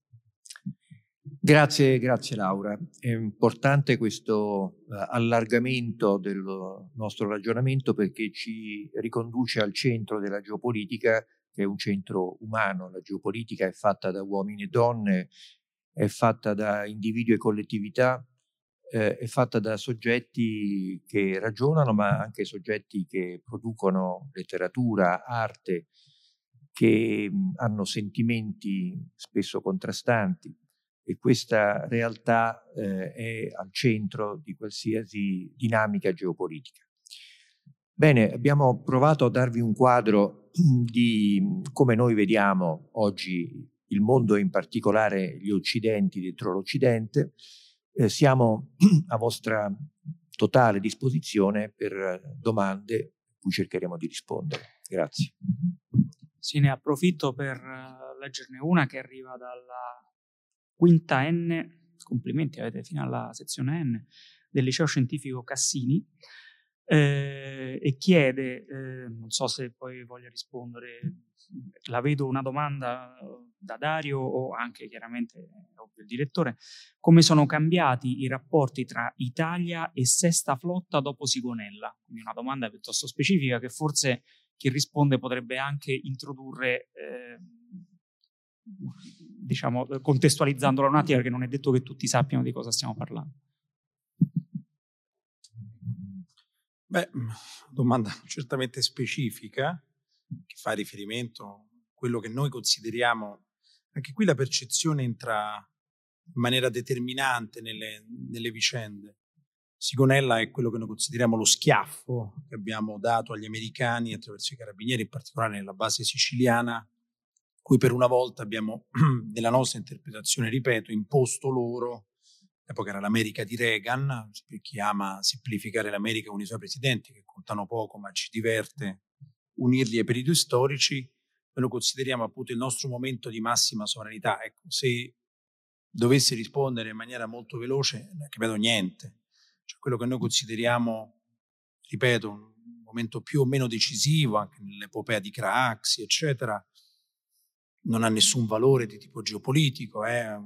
sì, è un nostro, nostro ricciolo, un momento in cui decidiamo di rispondere in maniera più o meno concreta ad un atteggiamento americano che in quello specifico momento non condividevamo, dire che ha cambiato niente forse anche poco, cioè anche meno di niente, nel senso non se n'è accorto nessuno, non ha modificato i rapporti fra la superpotenza, non poteva essere questo. Cioè, ecco, è necessario concentrarsi, la geopolitica anche questo ruolo deve fornire lo strumentario necessario per, dis- per riconoscere il discrimine tra ciò che conta e ciò che non conta. È veramente necessario, perché altrimenti tendiamo appunto a vivere di altre cose. Le percezioni sono fondamentali, il nostro direttore insegna che poi la geopolitica è un incrociarsi di codici antropologici alternativi e diversi, il che è giustissimo, però deve allo stesso tempo, ed è parallelo a questo fenomeno, introdurci a ciò che conta. Il ruolo della geopolitica, nel suo senso fondamentale, è distinguere tra apparenza e realtà, nei limiti, siamo esseri umani, ovviamente, quindi ad esempio saper distinguere tra la propaganda e ciò che, ciò che vi è dietro, saper distinguere quando, che so, un presidente francese, qualsiasi sia, nello suo status monarchico-repubblicano, che è un ossimoro, ma fino ad un certo punto, si intesta i destini dell'Europa e scambiarlo, e spesso in Italia succede ai noi, per una sorta di, si sa, ecumenico uh, alfiere di un continente unito che non c'è, probabilmente non ci sarà mai, e che semplicemente il presidente francese utilizza come moltiplicatore della sua potenza, la potenza della Francia. Ecco, il caso di Sigonella è un caso che a noi, anche più o meno legittimamente, può sembrare eh, eccezionale, e lo è sul piano dialettico, ma che semplicemente gli americani neanche ricordano, non hanno valutato come lo abbiamo valutato noi. In che modo l'hanno valutato? valutato semplicemente come una rottura che conveniva lasciar perdere in quel momento, ma senza esagerare perché sennò si prendono, si prendono degli schiaffi, ecco, mettendolo in maniera molto volgare. Visto che siamo a Genova, viene in mente, forse questo è più interessante,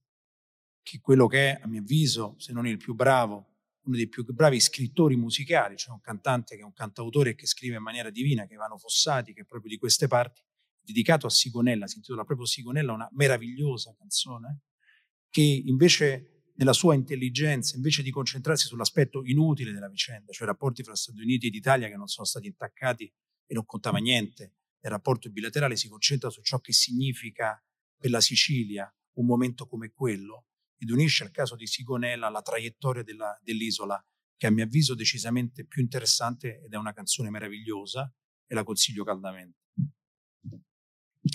Grazie. Se ci sono Altre domande? Siamo qui ovviamente. Sì, ne sintetizzo due in una, eh, così eh, a vantaggio del discorso, eh, in particolar modo rivolte al direttore, e sono ehm, le seguenti, che per l'appunto sintetizzo in una domanda sola per favorire un discorso organico, perché credo siano collegate. E eh, la domanda quindi sintetizzata sarebbe qual è, eh, qual è l'attuale rapporto tra Francia e Germania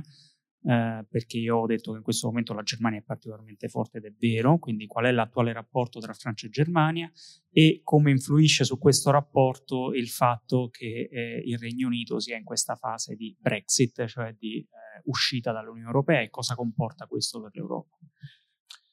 Um, in tedesco Francia si dice Frankreich, il, l'impero dei Franchi. Eh, oggi spesso i tedeschi, almeno in privato, usano il termine Krankreich, che vuol dire l'impero dei malati, eh, perché si sentono ormai nettamente superiori ai tedeschi dalla loro prospettiva che è essenzialmente economicistica, effettivamente vero.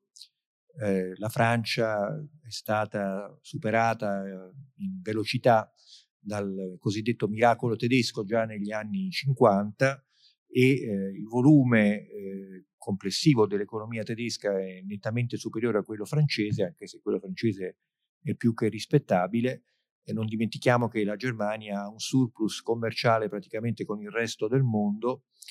ed è eh, un paese che produce storicamente merci di qualità e li diffonde eh, nel mondo. Però sappiamo che la geopolitica non è solo economia, anzi, e che altri fattori eh, sono spesso decisivi nei rapporti fra i paesi. È chiaro che la Germania divisa che esce dalla catastrofe del 1945 ha bisogno di una riconciliazione, eh, sia pure a denti stretti, reciproco d'altronde con la Francia, per poter entrare in quel fronte occidentale, eccoci di nuovo alla nostra materia, antisovietico, costruito intorno agli Stati Uniti d'America e in particolare battezzato nel 1949 eh, nella Nato. La Germania entrerà solamente sei anni più tardi nell'Alleanza Atlantica, di cui noi partecipiamo, voglio ricordarlo, fin dalla fondazione,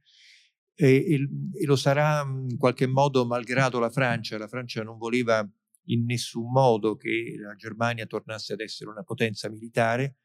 ha ostacolato e ritardato tutto quello che portava in quella direzione, ma era una direzione inevitabile perché dal punto di vista americano avere comunque una Germania occidentale confinante con il blocco sovietico,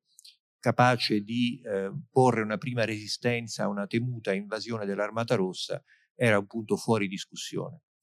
E d'altronde abbiamo visto come ancora oggi eh, gli americani siano presenti con basi, eh, le più importanti basi in Europa, in Germania, mentre guarda caso non c'è una base americana in Francia. Anche perché eh, i francesi hanno un'idea molto grande eh, di se stessi e questa grandeur, come la chiamano loro, è un elemento fondativo della loro identità nazionale, ma proprio direi del loro modo di stare al mondo, della loro geopolitica,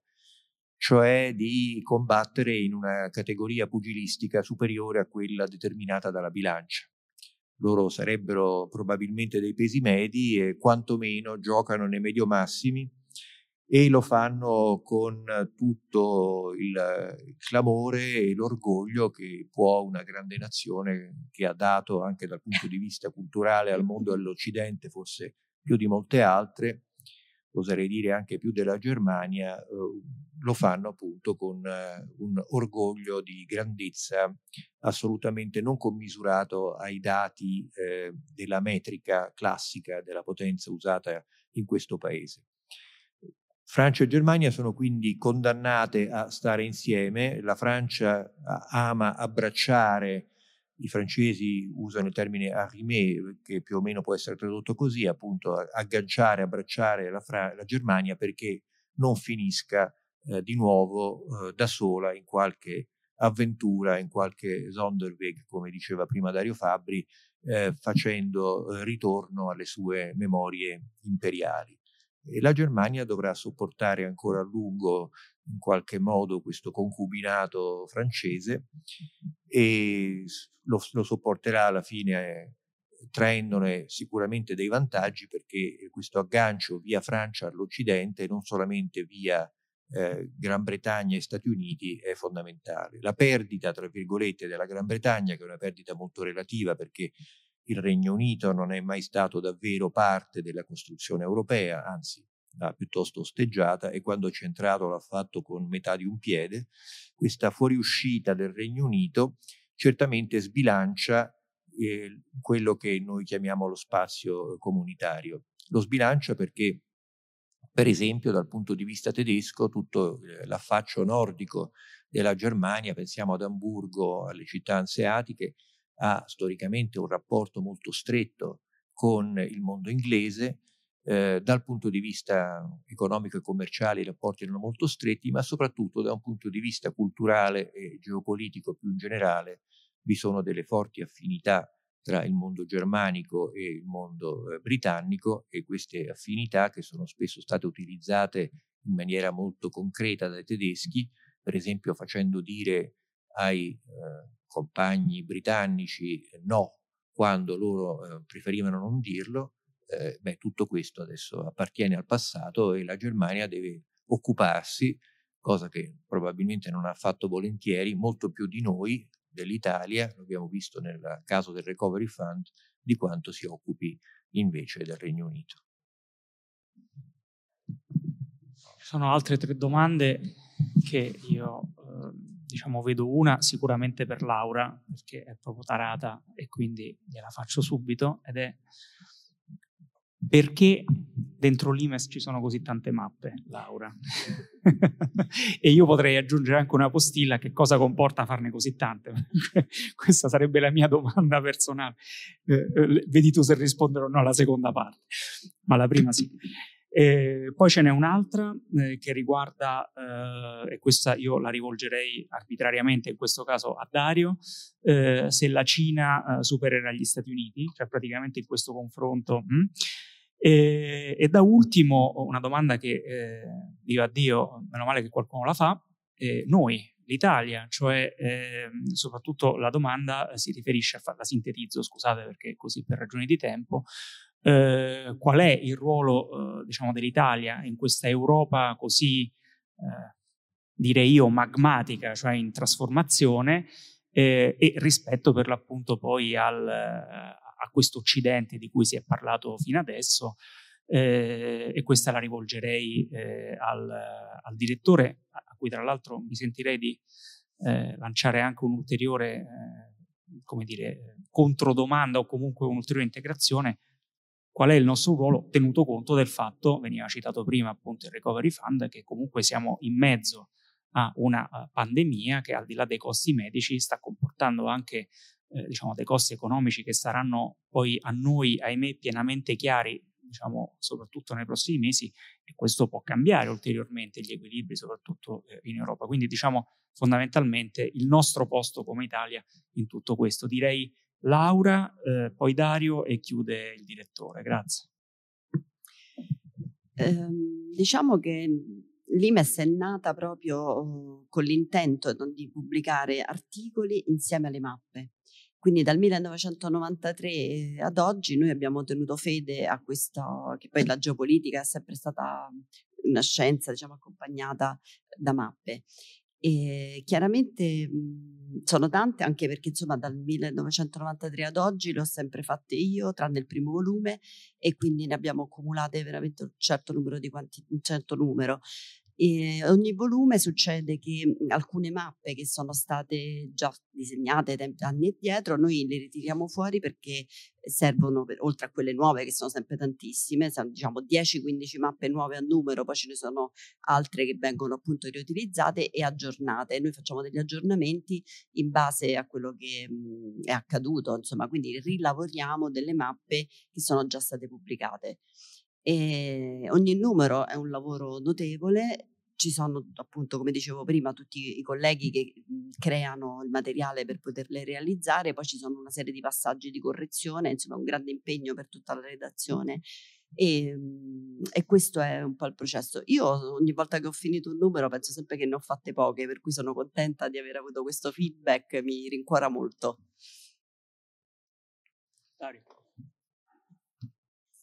Sono contento intanto di parlare dopo Laura che finalmente si è presa la responsabilità di fare tutte queste mappe. Quindi ci hai spiegato perché, al di là, di là delle battute, l'integrazione del tutto inutile di quello che dicevi,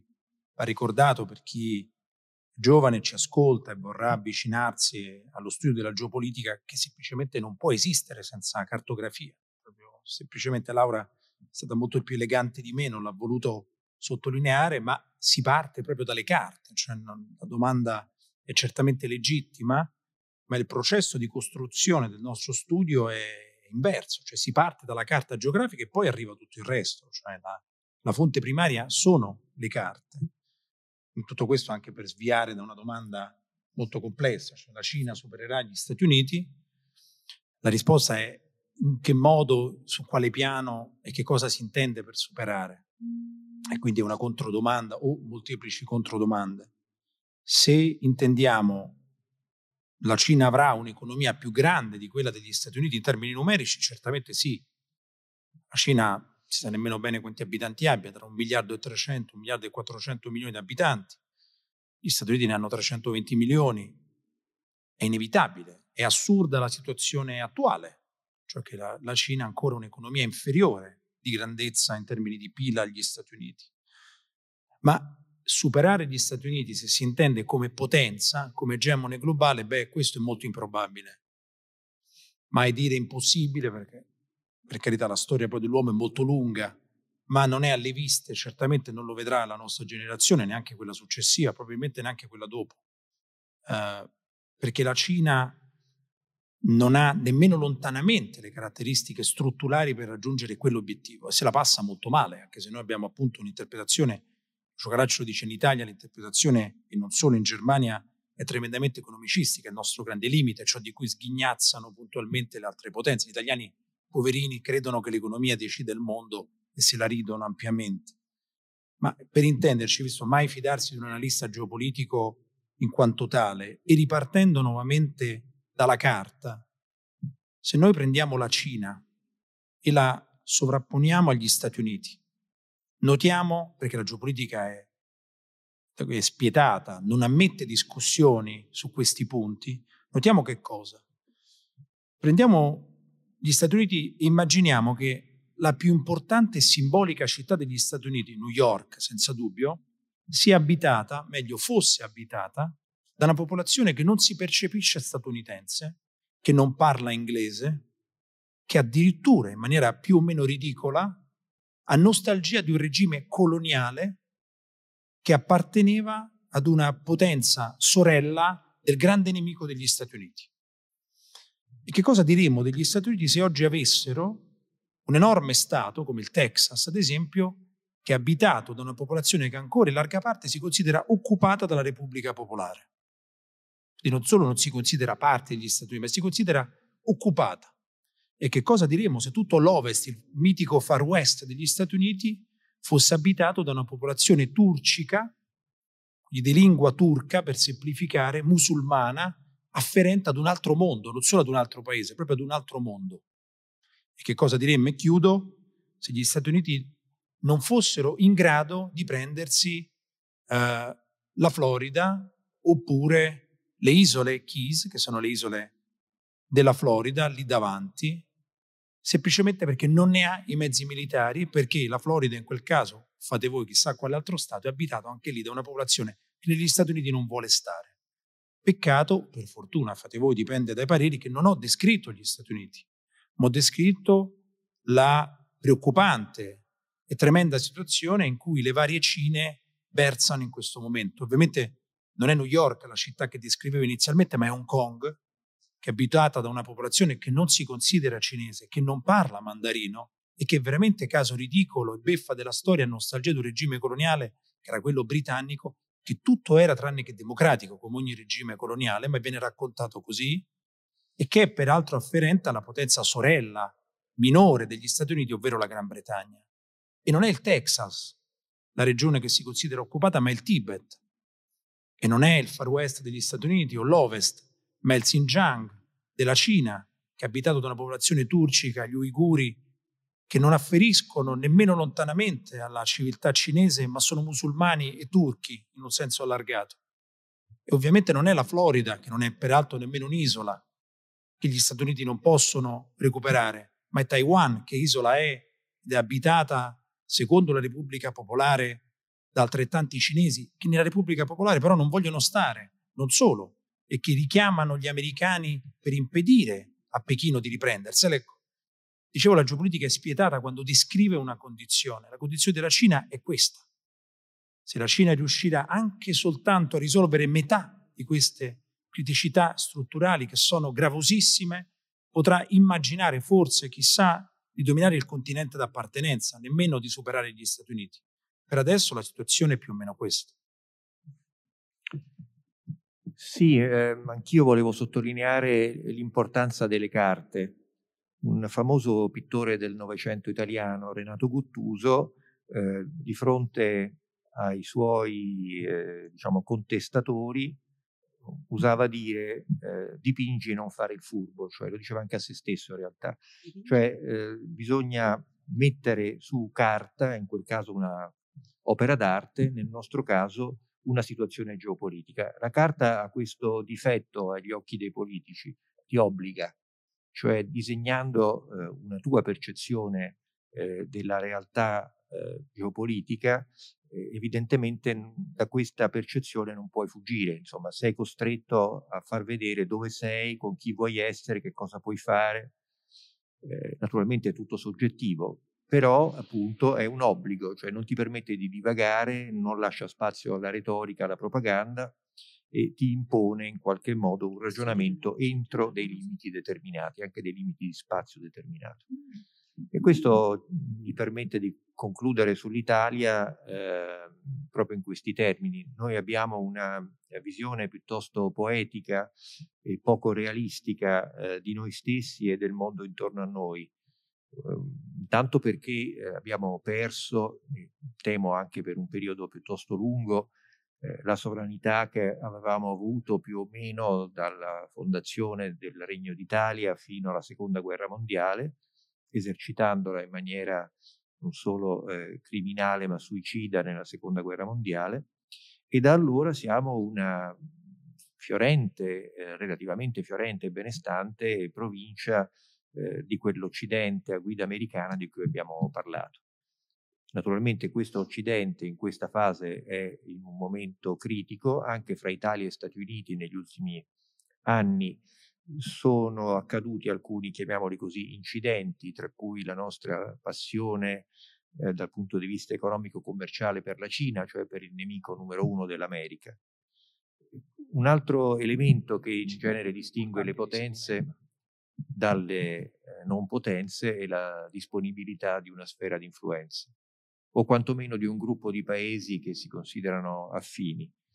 Io stenterei a trovare oggi nello spazio europeo dei paesi che possiamo definire strutturalmente alleati o amici.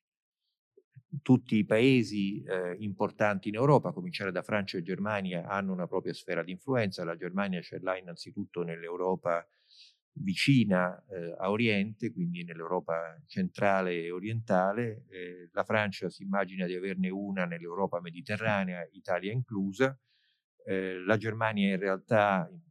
in buona parte presente in Italia, soprattutto nel nord Italia, grazie ai vincoli industriali e commerciali che legano l'Italia del nord alla Germania. Ecco, ma l'Italia in quanto tale non ha una propria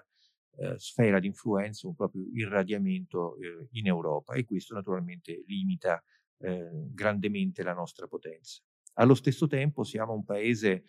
oggettivamente importante da un punto di vista eh, strettamente geografico per la nostra posizione nel Mediterraneo, chiunque voglia controllare questo spazio così strategico è evidentemente obbligato a esercitare un controllo sul nostro paese ed è anche per questo, forse soprattutto per questo che gli americani sono ancora qui, non hanno nessuna intenzione di andarsene, anzi, e dall'altra parte l'Italia è anche un marchio, cioè rappresenta un paese che ha dato tantissimo alla cultura non solo occidentale ma mondiale, alcuni nomi italiani, penso a Roma, a Venezia, eh, sono nomi eh, internazionali e rappresentano una sorta di riferimento culturale a cui non corrisponde purtroppo una altrettanto forte influenza geopolitica. E questo ci porta molto spesso ad andare a sbattere contro realtà che non immaginiamo, per esempio quella eh, di paesi che non eh, contano i rapporti di forza unicamente in base al PIL o anche purtroppo in questa fase in base alla curva del Covid, ma su fattori leggermente più strutturali e più importanti eh, nei quali noi siamo eh, piuttosto indietro. Ciò detto, io credo che il, il patrimonio accumulato per generazioni e la notevole identità nazionale che, che se ne dica che esiste oggi in Italia e che forse è stata anche ribadita in questa fase critica con un comportamento molto disciplinato e razionale di fronte al virus. Tutto questo, io credo, eh, questa anche familiarità che malgrado i campanilismi abbiamo fra noi, dovrebbe e potrebbe permetterci di sperare in un futuro che sia più vicino a quelle che sono le nostre, soprattutto le vostre aspettative. Se non ci sono altre domande, non so. Eh, a parte che Laura voleva aggiungere qualcosa volevo anche dire che questo, per questo volume le mappe sono, disegnano diciamo, dei concetti molto ampi tra stati, eh, sono, molto, sono molto concettuali ma invece spesso mhmm, devono riportare anche degli elementi che negli, normalmente non ci sono dal punto di vista geografico nelle mappe normali. Per esempio in una situazione di guerra come in Libia, come in Siria, ci sono dei luoghi che noi eh, mettiamo in evidenza negli articoli e hanno assolutamente bisogno di essere localizzati. Quindi secondo me lì c'è un lavoro, tanto lì c'è un lavoro di terreno veramente grandissimo e mh, diventano delle mappe uniche che segnalano uh, questi, questi luoghi, come per esempio una stazione di pompaggio dell'acqua del, del fiume Eufrate potrebbe diventare importantissimo eh, poter sapere dov'è perché magari è vicino a una città e quindi il controllo di quella zona da parte di un, uh, di un gruppo terroristico o meno potrebbe togliere per dire l'acqua a quella città. Quindi sono tutta una serie di cose che vanno considerate in ogni articolo importanti e vanno segnalate sulle mappe. Quindi noi facciamo questo lavoro molto certosino di andare a cercare gli elementi importanti. Quindi nelle mappe di Limes troverete le cose che vengono eh, gli elementi che ci sono presenti sono quelli funzionali al ragionamento non, dell'autore, non ci sono tendenzialmente cose in più, proprio per eh, non uh, diluire il concetto base di quella mappa. Questo volevo eh, aggiungere tutto qua. Allora, di domande ce ne sarebbero molte altre, eh, si pone un dilemma qui, chiaramente, che non so come sciogliere, nel senso che... Eh, il, il, tempo ci sarebbe, per cui possiamo andare un po' avanti, magari, eh? tentando almeno di esaurire, eh? Perché insomma è un peccato se vanno poi. Eh. Allora, cerchiamo di essere sintetici nelle risposte. Mettiamo uno stop alle telefonate, insomma, perché sennò se continuano ad arrivare, eh. facciamo poi, mi dispiace non rispondere a tutti. Allora, ehm, migranti. Eh, allora, su questa, se, se, se siete d'accordo, vado io, più che altro perché la, sono quello che si è più occupato della questione. Eh, diciamo, eh, si chiede, eh, scusate se vado rapidamente, quindi non dico le, le singole classi i licei, sulla questione migranti, fondamentalmente come siamo messi e come risolverla. Eh, allora, la questione migratoria è una questione strutturale, non è una questione congiunturale eh, diffidate ogni volta che sentite parlare di crisi eh, migratoria perché diciamo, la crisi è proprio per se stessa una condizione eh, normalmente eccezionale eh, che deroga alla normalità, ma in realtà i flussi migratori sono dei flussi diciamo che sono insiti. Tra l'altro, soprattutto nei rapporti demografici che eh, ha citato il direttore in apertura e che non sto qui a sottolineare, ma che ci vedono parte di mondo ricca e relativamente spopolata rispetto a molte parti del mondo eh, povere e non relativamente, ma direi oggettivamente molto popolose e in via di ulteriore popolamento, almeno fin quando non cambieranno i trend eh, delle nascite, eh, della fecondità in questi paesi, cosa che normalmente richiede un certo numero di anni. Eh, sicuramente l'Unione Europea però se vogliamo parlare di un, un, organismo che a livello europeo può comunque eh, in qualche modo costituire un bacino di riferimento, non è una realtà demograficamente piccola, insomma, eh, oltre, sette, oltre 500 milioni di abitanti, un pochino di meno se leviamo il Regno Unito. Eh, e rispetto ai flussi migratori che abbiamo avuto fino adesso, soprattutto in relazione alla cosiddetta crisi dei migranti, quella del 2015-2016, quando la guerra in Siria, soprattutto, eh, e poi anche la situazione molto instabile in Iraq e in Afghanistan portò molti eh, richiedenti asilo eh, verso, verso di noi, in realtà la situazione non è così tragica perché stiamo parlando di 5-6 milioni di persone a fronte di una popolazione europea che, ripeto, super abbondante, diciamo si approssima ai 400 milioni.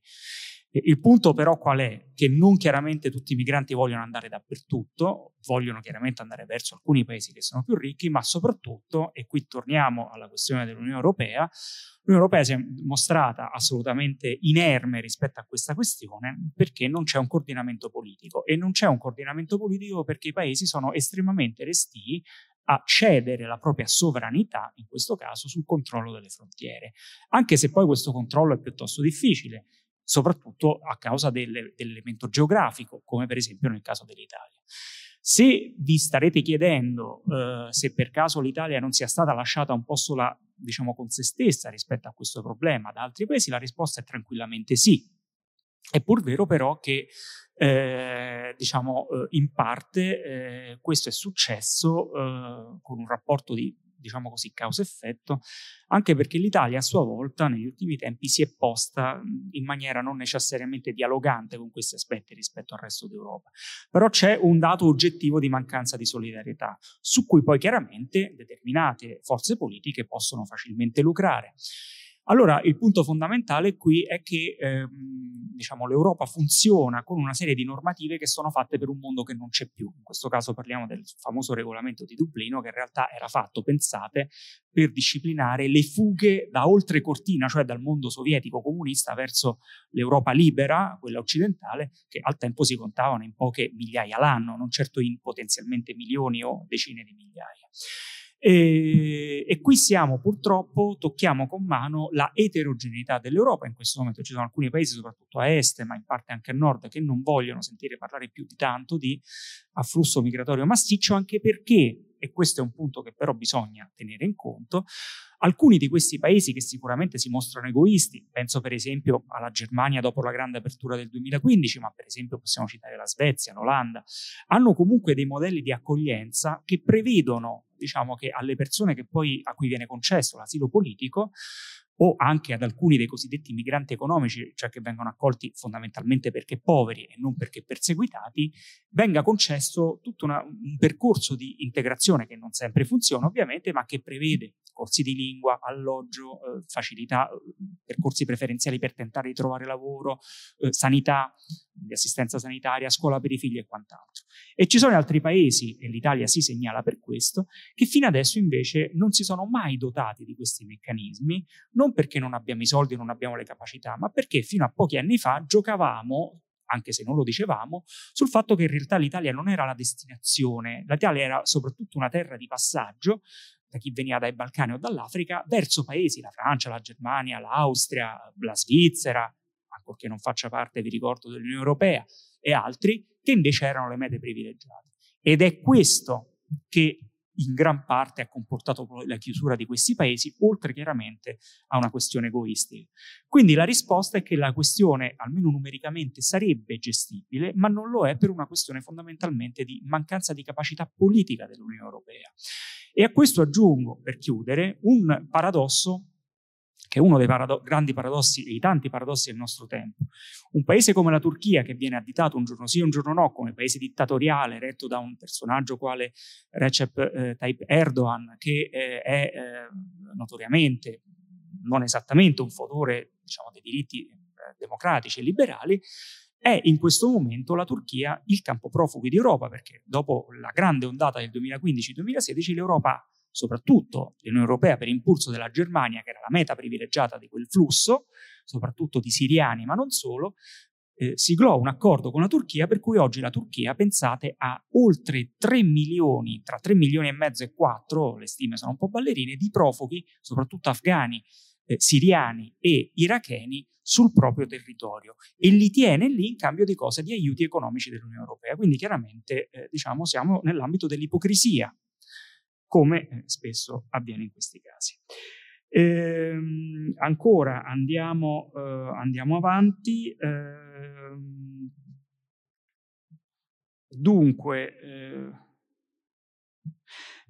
riguardo in particolar modo alla mappa Causlandia, che volendo si può rimettere, c'è chi poneva il, la questione, Laura tu hai lavorato su questo, anche hai fatto delle mappe che non sono incluse qui, ma che volendo chi è interessato potrebbe richiedere, possiamo fornire, per quanto riguarda i migranti eh, cosiddetti climatici, cioè come cambia, i cambiamenti climatici che si ripercuotono, ri, eh, ricordo soprattutto sulla fascia, come a dire che piove sempre sul bagnato, anzi in questo caso la siccità insiste dove già non pioveva prima, sulla fascia eh, diciamo equatoriale e subequatoriale, quindi paesi mediamente poveri, poi diciamo come questi cambiamenti influiscono eh, diciamo, sui flussi migratori e in generale sulla instabilità. Laura, magari se vuoi ti lascio questa e altri eh, chi, chi, vuole poi rispondere. Ehm, perché il Regno Unito ha ceduto Hong Kong viene chiesto uh, alla Cina per soldi o per cos'altro? Non proprio per soldi, ma insomma, anche se i soldi entrano in quel caso, questo chi vuole, eh, voi decidete, chi vuole rispondere, in che modo il risultato delle elezioni americane potrebbe influire sulle dinamiche delle economie occidentali. Eh, io questa domanda, Dario, che ti rivolgerei, la legherei anche a un'altra che è uscita fuori a più riprese. Tu hai detto, è stato notato, che i presidenti americani non influiscono tanto, so, sappiamo per esperienza che questa affermazione genera un po' di sconcerto di solito, perché anche, e torniamo anche alla filmografia hollywoodiana, di solito il presidente, quindi risultato delle elezioni e in generale figura del presidente. Ok, eh, vado uh, a bomba. Eh, quali sono i rapporti geopolitici tra Israele e le altre potenze mondiali? Lucio, direi che questa la allochiamo a te. La necessità di compattare il fronte occidentale contro i suoi nemici e l'attuale indirizzo della politica estera, ostile anche nei confronti dei partner europei, non rappresenta una contraddizione per gli Stati Uniti? Dario. Magari appuntatevele così potete dare risposte organiche che sintetizzino un pochino. Ehm, se è vero che le previsioni demografiche sono influenti, eh, Lucio, allora eh, la dinamica della, della demografia, eh, che, di cui ho anche accennato adesso, non potrebbe ribaltare i rapporti di forza tra Occidente e il resto del mondo, da quando il resto del mondo cresce. Eh, quanta libertà l'Italia all'interno dell'impero americano cosiddetto impero americano, cioè dell'ambito in cui gli Stati Uniti esercitano in particolar modo il loro imperio, inteso in senso latino, cioè la loro, la loro potenza, e nel sistema europeo e come potrebbe usarla. Questo forse Lucio la, la rivolgerei in particolar modo a te perché completa quello che hai detto prima. Eh, a causa della globalizzazione si può ancora parlare di Oriente-Occidente, spazi culturalmente diversi, ma in virtù della globalizzazione e delle contaminazioni da essa derivati ha abbattuto alcune differenze culturali. Su questo eh,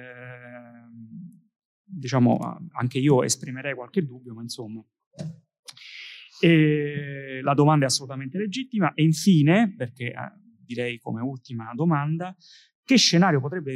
verificarsi con lo scioglimento artico se gli Stati Uniti eh, si apprestano a controllare anche di più quel settore? Eh, grazie a chiunque ha posto domande e ad eventuali altre domande a cui non potremmo dare risposta per questioni di tempo. Eh, grazie a tutti. Io direi che ciascuno di noi risponde a un gruppo di domande. Sì, come, come eh, com- cominciate voi. Io posso io dire devo... qualcosa su, su Causlandia, diciamo, la fascia migratoria, molto breve. Comincia diciamo, eh, intanto questa mappa è, una, è, la prima mappa murales che abbiamo fatto e disegnato qui per Genova e quindi sono particolarmente affezionata a, questa, a questo disegno. Intanto questa mappa rappresenta, ci sono segnalate un po' tutte le guerre attive in questo momento nel mondo, compreso il Messico, perché eh, diciamo, la guerra dei cartelli della droga all'interno del Messico creano uno stato praticamente di guerra. Quindi abbiamo deciso di redazione di considerarla eh, una guerra attiva. Però per quanto riguarda l'effetto migratorio e i cambiamenti climatici, ci sono diversi fattori che vanno considerati e non è solo il cambiamento climatico, nel senso che la mancanza di tecnologia in queste zone del mondo del Sahel e mm, soprattutto insomma, dell'Africa, per esempio eh, la mancanza, la, l'incapacità di avere accedere alla tecnologia per l'irrigazione dei campi fa sì che eh, la popolazione mh, mm, per poter vivere, per poter seminare e mangiare, eh, abbatte porzioni di foresta pluviale che in quell'area, diciamo, avvicinandosi verso la zona del Congo ne è ancora parecchio ricca, quindi loro eh, diciamo, abbattono la vegetazione che la foresta pluviale è molto importante per la produzione dell'ossigeno e dell'osmosi diciamo, che genera ossigeno nella terra e, mh, e coltiva, ma quelli sono terreni che poi dopo, siccome piove pochissimo in quelle zone, cioè, piove oppure piove troppo, eh, in un anno o due sono territori che vengono perduti e lì il deserto che sta subito sopra, il deserto del Sahara, eh, avanza rapidamente e conquista questi altri territori. Però è anche vero che è un po' il destino del deserto del Sahara quello di inaridire ed è un... Um, sappiamo che in origine non era un deserto, ma eh, era ricco di acqua. Quest'acqua è sprofondata e sta sotto, diciamo, e ha lasciato eh, una serie di, di, ricchezze nella sua sabbia, si chiamano diatomee fossili. Queste diatomee vanno ad arricchire, eh, fanno parte poi degli aerosol, con certi dei venti vengono sollevate e ricadono poi sull'Amazzonia. In questo momento, diciamo, il vero problema, e vanno a fertilizzare l'Amazzonia ed è anche molto verde per così, diciamo, questa natura così rigogliosa perché viene fecondata da questa terra che viaggia dal deserto del Sahara attraversando l'Oceano Atlantico. Ma a prescindere da questo, purtroppo in questo momento alcuni paesi del mondo sono governati eh, da personaggi che eh, diciamo non aiutano il clima, come Bolsonaro, per esempio in Brasile, che ha cambiato molto le, le regole di tutela della foresta amazzonica. Poi se vediamo una mappa, eh, la foresta amazzonica la maggior parte è in Brasile e c'è tutto un sistema anche satellitare di controllo della foresta, ma lui ha cambiato eh, le leggi consentendo diciamo, uno sfruttamento massiccio di legname, molto legname che poi viene abbattuto dalla foresta amazzonica, viene trasportato soprattutto in Cina, che è il grande mh, eh, paese che acquista e ha bisogno di grandi materie prime, molte vengono eh, in questo caso del, del legname dal Brasile. Quindi diciamo un unico mh, uomo al mondo potrebbe eh, tutelare moltissimo la foresta amazzonica e cambiando col suo governo diciamo, queste leggi ha consentito una, una devastazione che sarà molto difficile da recuperare.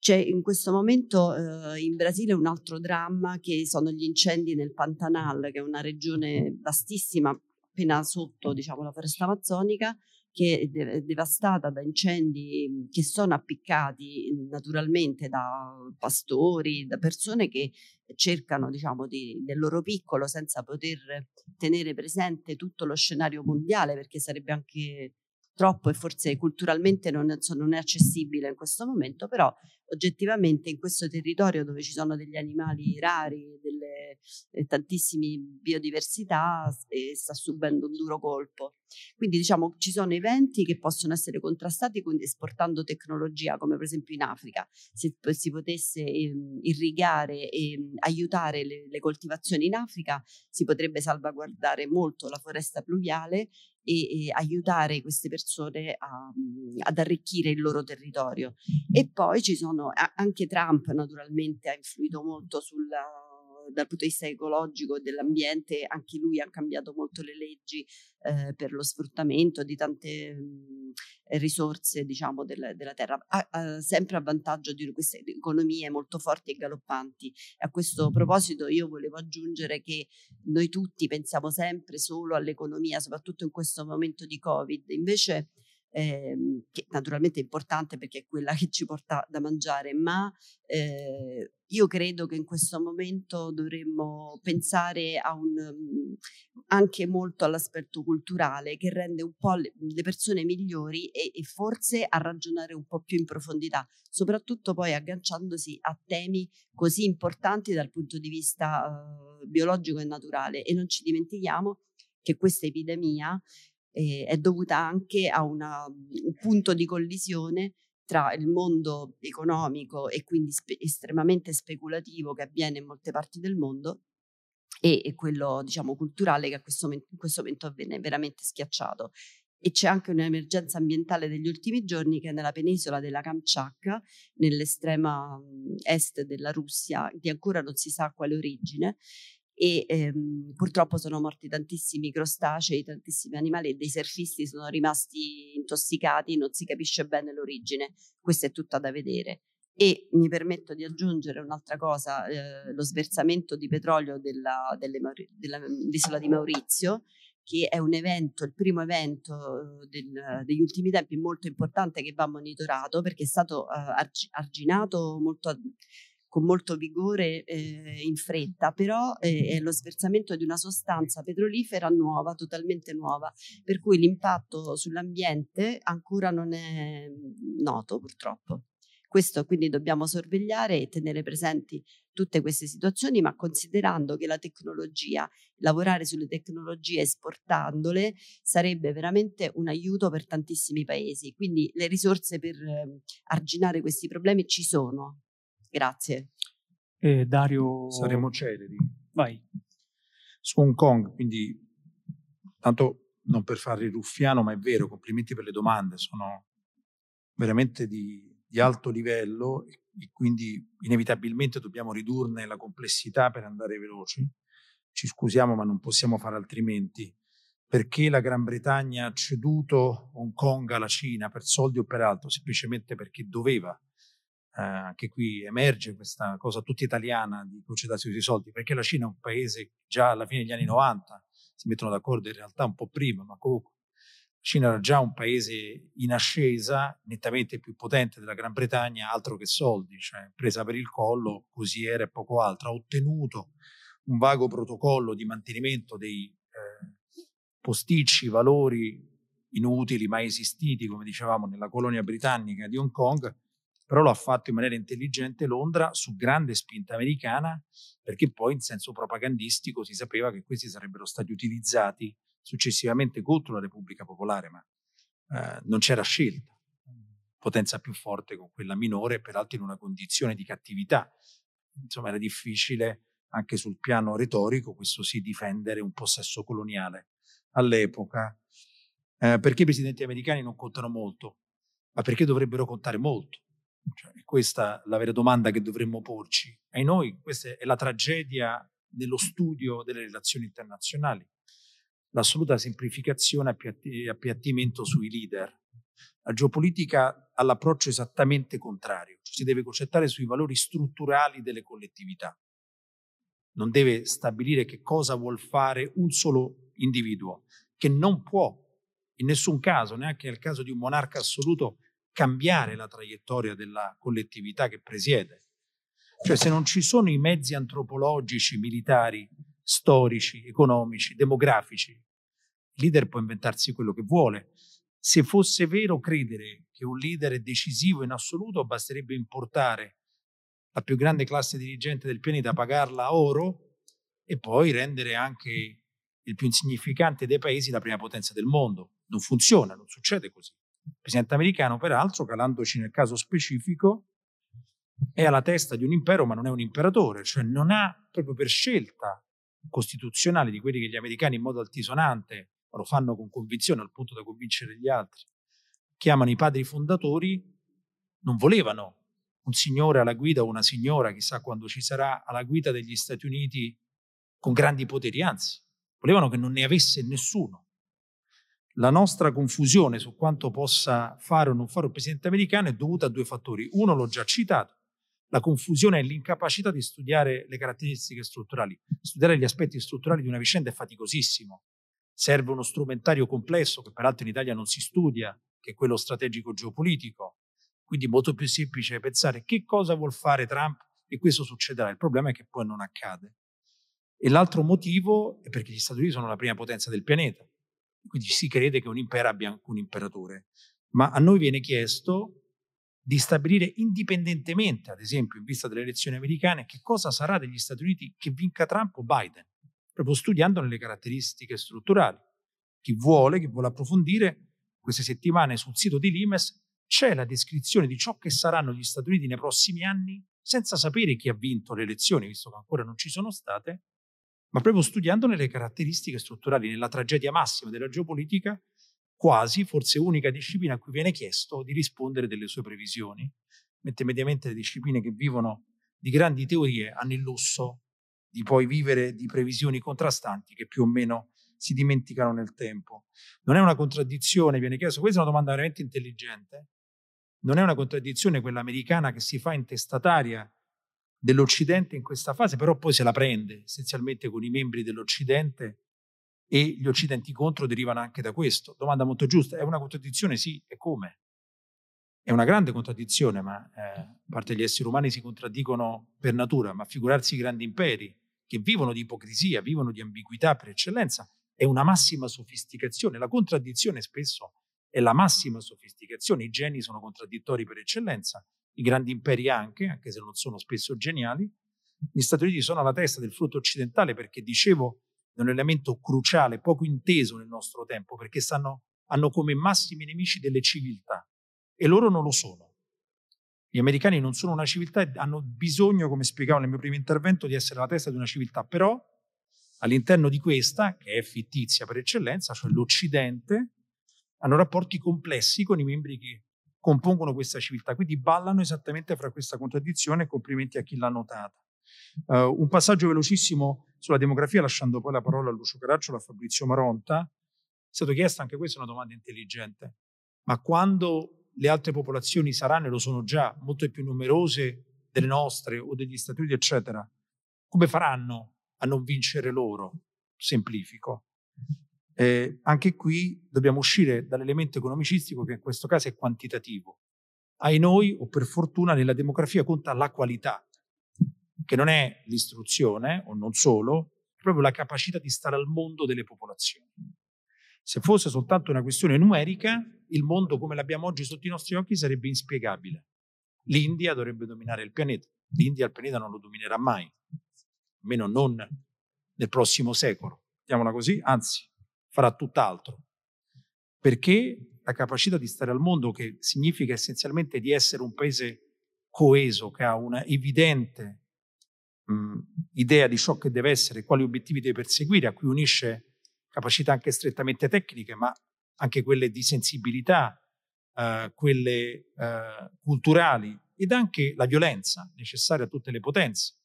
Insomma, non, l'uomo non conosce altro modo di diventare potenza se non attraverso la guerra o la minaccia di farlo, incidono questi fattori, e chiudo, sulla demografia, fattori puramente qualitativi, molto di più in maniera infinitivamente eh, superiore rispetto a quelli quantitativi che invece noi tendiamo a sopravvalutare.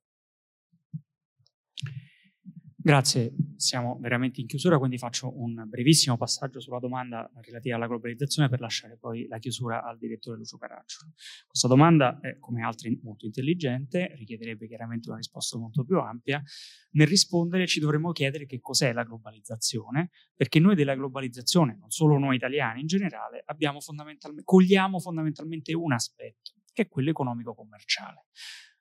Ma all'origine, parlo dei, dei, primi anni 90, quando gli Stati Uniti sono nel loro momento di splendore perché vincono la guerra fredda contro l'Unione Sovietica e quindi vince il loro modello economico e politico, si aveva l'idea che fossimo giunti alla fine di un percorso umano e che il modello americano fosse destinato ad espandersi in tutto il mondo. Quel modello era il modello capitalistico, e anche poi tra l'altro ci sono vari modi di intendere l'economia capitalistica, quindi pure lì non è univoca la questione, associato a cosa? Ai diritti, cioè fondamentalmente alla democrazia liberale, cioè la democrazia come regime in cui tutti votano, uomini e donne da una certa età, in cui tutti possono essere eletti e in cui vengono garantiti una serie di diritti. L'idea originaria era che la Cina, importando il modello economico, la Cina e altri paesi, tra cui la Russia, eh, importando quel modello economico, avrebbero finito per importare anche il modello politico. Il grande abbaglio, e mi rendo conto che è facile dirlo col senno di poi, ma in realtà è già qualche tempo che, che si è capita questa cosa, è quello di pensare che i modelli culturali siano una funzione dei modelli economici e soprattutto aver confuso un prodotto storicamente, cioè il prodotto di un determinato ambito storico e geografico e culturale, la democrazia, il liberalismo e l'economia capitalistica,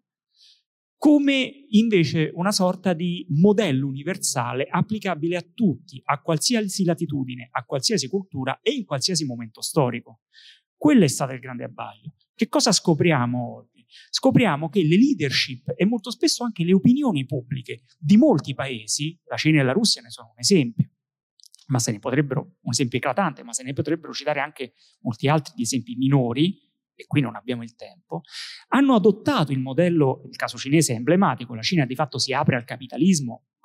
anni, all'inizio degli anni 80, la, nella prima metà degli anni 80, quindi parliamo già di 30 anni fa, ma quel modello capitalistico, quindi quell'economia, non lo prende come, dire, come parte di un pacchetto complessivo che riguarda anche diciamo, la cultura e i diritti, quindi la cultura materiale e la cultura politica. No, lo prende solamente come un mezzo per recuperare il terreno perduto, quindi fondamentalmente recuperare i livelli di benessere e livelli e anche capacità tecniche, quindi capacità di esprimere potenza economica, militare rispetto al cosiddetto Occidente, ma è un mezzo, non è un fine. Capite qual è la differenza? Cioè l'economia non è il fine, è il mezzo attraverso cui una collettività si dota dei mezzi che ritiene necessari per perseguire poi il proprio fine. E il proprio fine può anche essere quello di mantenere un tipo di cultura che magari chiaramente, avendo abbrocciato i consumi di massa, sarà materialmente un po' diversa, ma non è necessariamente uguale, identica, spiccicata alla nostra. Questo è stato, diciamo, un po' l'inceppamento del ragionamento che ci ha offuscato in questa parte di mondo la vista rispetto a quello che andava emergendo negli altri paesi. Oggi scopriamo che la Turchia ha una sua agenda, che la Cina ha una sua agenda, che i russi hanno una loro agenda, che i vietnamiti la pensano in modo diverso e sebbene magari mangino, apprezzino gli stessi cibi e magari per certi aspetti possano anche guardare le stesse serie televisive, per altri aspetti la pensano in maniera completamente diversa il mondo, diciamo, l'Occidente è una, si riscopre una parte di mondo e non tutto il mondo e questo è il grande trauma storico che viviamo oggi. Bene, ragazzi, eh, intanto volevo veramente eh, congratularmi per eh, le domande che ci avete posto, che sono state tutt'altro che, che scontate. Ehm, e questo rende ancora più forte il dispiacere per non essersi potuti confrontare guardandosi negli occhi, ma insomma ci saranno altre occasioni. Poi volevo informarvi, voi per primi al mondo, credo, del fatto che a partire dall'anno prossimo l'IMES lancerà una sua scuola, una scuola di geopolitica e di governo, rigorosamente non accademica, aperta ai giovani a partire eh, diciamo dal mondo universitario in avanti, ma anche poi a quadri già eh, stabiliti in ambito anche istituzionale, aziendale e così via, nel tentativo, speriamo non del tutto velleitario, di diffondere un, il ragionamento geopolitico, soprattutto fra i giovani, perché credo che questo sia uno dei fattori che potranno contribuire nei limiti a eh, ricostruire un po' anche questo paese dal punto di vista eh, internazionale, del suo irradiamento e della sua possibilità di ragionare in base ai propri interessi. Eh, sommariamente rispondo alle domande che restavano. Israele. Un primo ministro israeliano diceva noi siamo una villa nella giungla e con questo fotografava il sentimento prevalente in Israele, cioè quello di essere circondato da eh, paesi nemici, ostili, da culture incompatibili. Eh, tanto è vero che nella sua breve storia, Israele è nato nel 48, Israele ha sempre cercato un nemico con la N maiuscola, anche più di un nemico, prima erano gli arabi, poi l'Iran, adesso sembra essere la Turchia ancora più che l'Iran, su cui compattare la propria opinione pubblica interna, eh, anche perché Israele al suo interno è un paese estremamente composito, gli ebraismi che lo compongono, come la storia ebraica, sono estremamente vari, sono una quantità di tribù differenti, quindi occorre comporre il quadro interno in base al nemico del momento, in questo caso, come dicevo, Iran e Turchia. Ma soprattutto Israele deve la sua attuale esistenza e probabilmente anche quella futura al rapporto simbiotico con gli Stati Uniti, o meglio alla percezione americana peraltro sempre più in discussione, non è nulla di scontato e di definitivo, di considerare Israele una sorta di parente stretto, non un alleato, ma un, parente, un familiare, un fratello, una sorella, scegliete voi, che eh, deve essere protetto dai suoi nemici. Per quanto riguarda eh, lo scenario artico, eh, qui evidentemente ci dobbiamo molto basare su delle previsioni di medio-lungo periodo, quindi previsioni che possono essere smentite dai fatti, cioè sul fatto che lo scioglimento dei ghiacci continuerà a ritmo costante o addirittura accelerato, che si apriranno nuove rotte commerciali che per esempio potranno legare l'estremo oriente alle Americhe via Europa eh, in maniera molto più rapida di quanto non possa accadere oggi anche con le cosiddette vie della seta ma soprattutto quello che era uno spazio fino a ieri, in buona misura ancora oggi, largamente disabitato, eh, può diventare anche uno spazio di competizione eh, fra potenze. È chiaro che se si dovesse aprire lo spazio artico, la potenza innanzitutto avvantaggiata sarebbe la Russia, perché grazie alla sua immensità la Russia controlla eh, essenzialmente la gran parte della rotta artica e dispone fra l'altro eh, proprio per questa sua peculiarità geografica anche di una flotta eh, adatta a fronteggiare per esempio di rompigliaccio questa realtà eh, difficile molto meglio di altri paesi. Tanto è vero che eh, negli ultimi anni la Nato ha rafforzato il suo fronte artico, la Russia ha rafforzato la sua proiezione nell'Artico quella che era appunto una terra di avventure, di esploratori che si contendevano il primato di raggiungere il polo, di esplorare nuove terre, eh, rischia di diventare un'area calda non solo dal punto di vista meteorologico ma anche geopolitico. Gli spazi dell'Italia, eh, a mio avviso, sono superiori a quelli che noi normalmente immaginiamo. Innanzitutto perché eh, l'impero di cui facciamo parte, questo impero informale, ovviamente non è né l'impero sovietico né il Terzo Reich, non c'è un Gauleiter americano che ci dice quello che dobbiamo fare. Oddio, durante la guerra fredda qualcosa di simile a un Gauleiter c'era, abitava a Via Veneto, ma in un clima molto diverso e comunque in un clima di fondamentale eh, coincidenza di interessi tra Italia e Stati Uniti. Decaduto il nemico con la N maiuscola, cioè l'Unione Sovietica, questa fondamentale identità di interessi non è più fondamentale emergono interessi diversi da parte italiana, soprattutto di carattere economico, vedi appunto Via della Seta, tanto per citarne uno, e poi noi siamo un paese cattolico, quindi con una certa vocazione ecumenica cerchiamo di voler bene a tutti, insomma, eh, salvo che ecco, il limite vero è non volere troppo bene ai nemici del nostro referente maggiore, cioè non possiamo immaginare che il nostro rapporto anzitutto con la Cina, ma poi anche con la Russia, possa andare oltre certi limiti che sono poi essenzialmente limiti di carattere appunto economico e commerciale e magari diventare qualcosa di più come è accaduto nel marzo dello scorso anno quando l'Italia firmò un memorandum d'intesa con la Repubblica Popolare Cinese con tanto di visita imperiale del capo della Cina Xi Jinping qui a Roma e che fu interpretato dagli Stati Uniti sostanzialmente come un tradimento, cioè quello che importava agli americani era non tanto quanto noi possiamo commerciare con la Cina, interesse relativo, ma quanto la Cina può in qualche modo ambire a immettere il nostro paese in una sua sfera di influenza europea che eh, sta cercando di costruire con eh, successo variabile negli ultimi anni. Quindi i limiti sono maggiori di quelli che possiamo immaginare, specialmente perché noi continuiamo a immaginarli sotto specie economiche. Abbiamo qualche cosa in più da dire e da fare, ma forse per poterlo dire e poterlo fare dovremmo anche ricominciare a occuparci un pochino più della scuola. E se posso dire nel momento in cui un presidente di regione, chissà perché lo chiamiamo governatore, decide di chiudere le scuole, quasi come esistesse una scuola campana diversa da una scuola italiana, allora francamente comincio a preoccuparmi e comincio a pensare che quei margini forse ce li stiamo restringendo da soli. Vi ringrazio.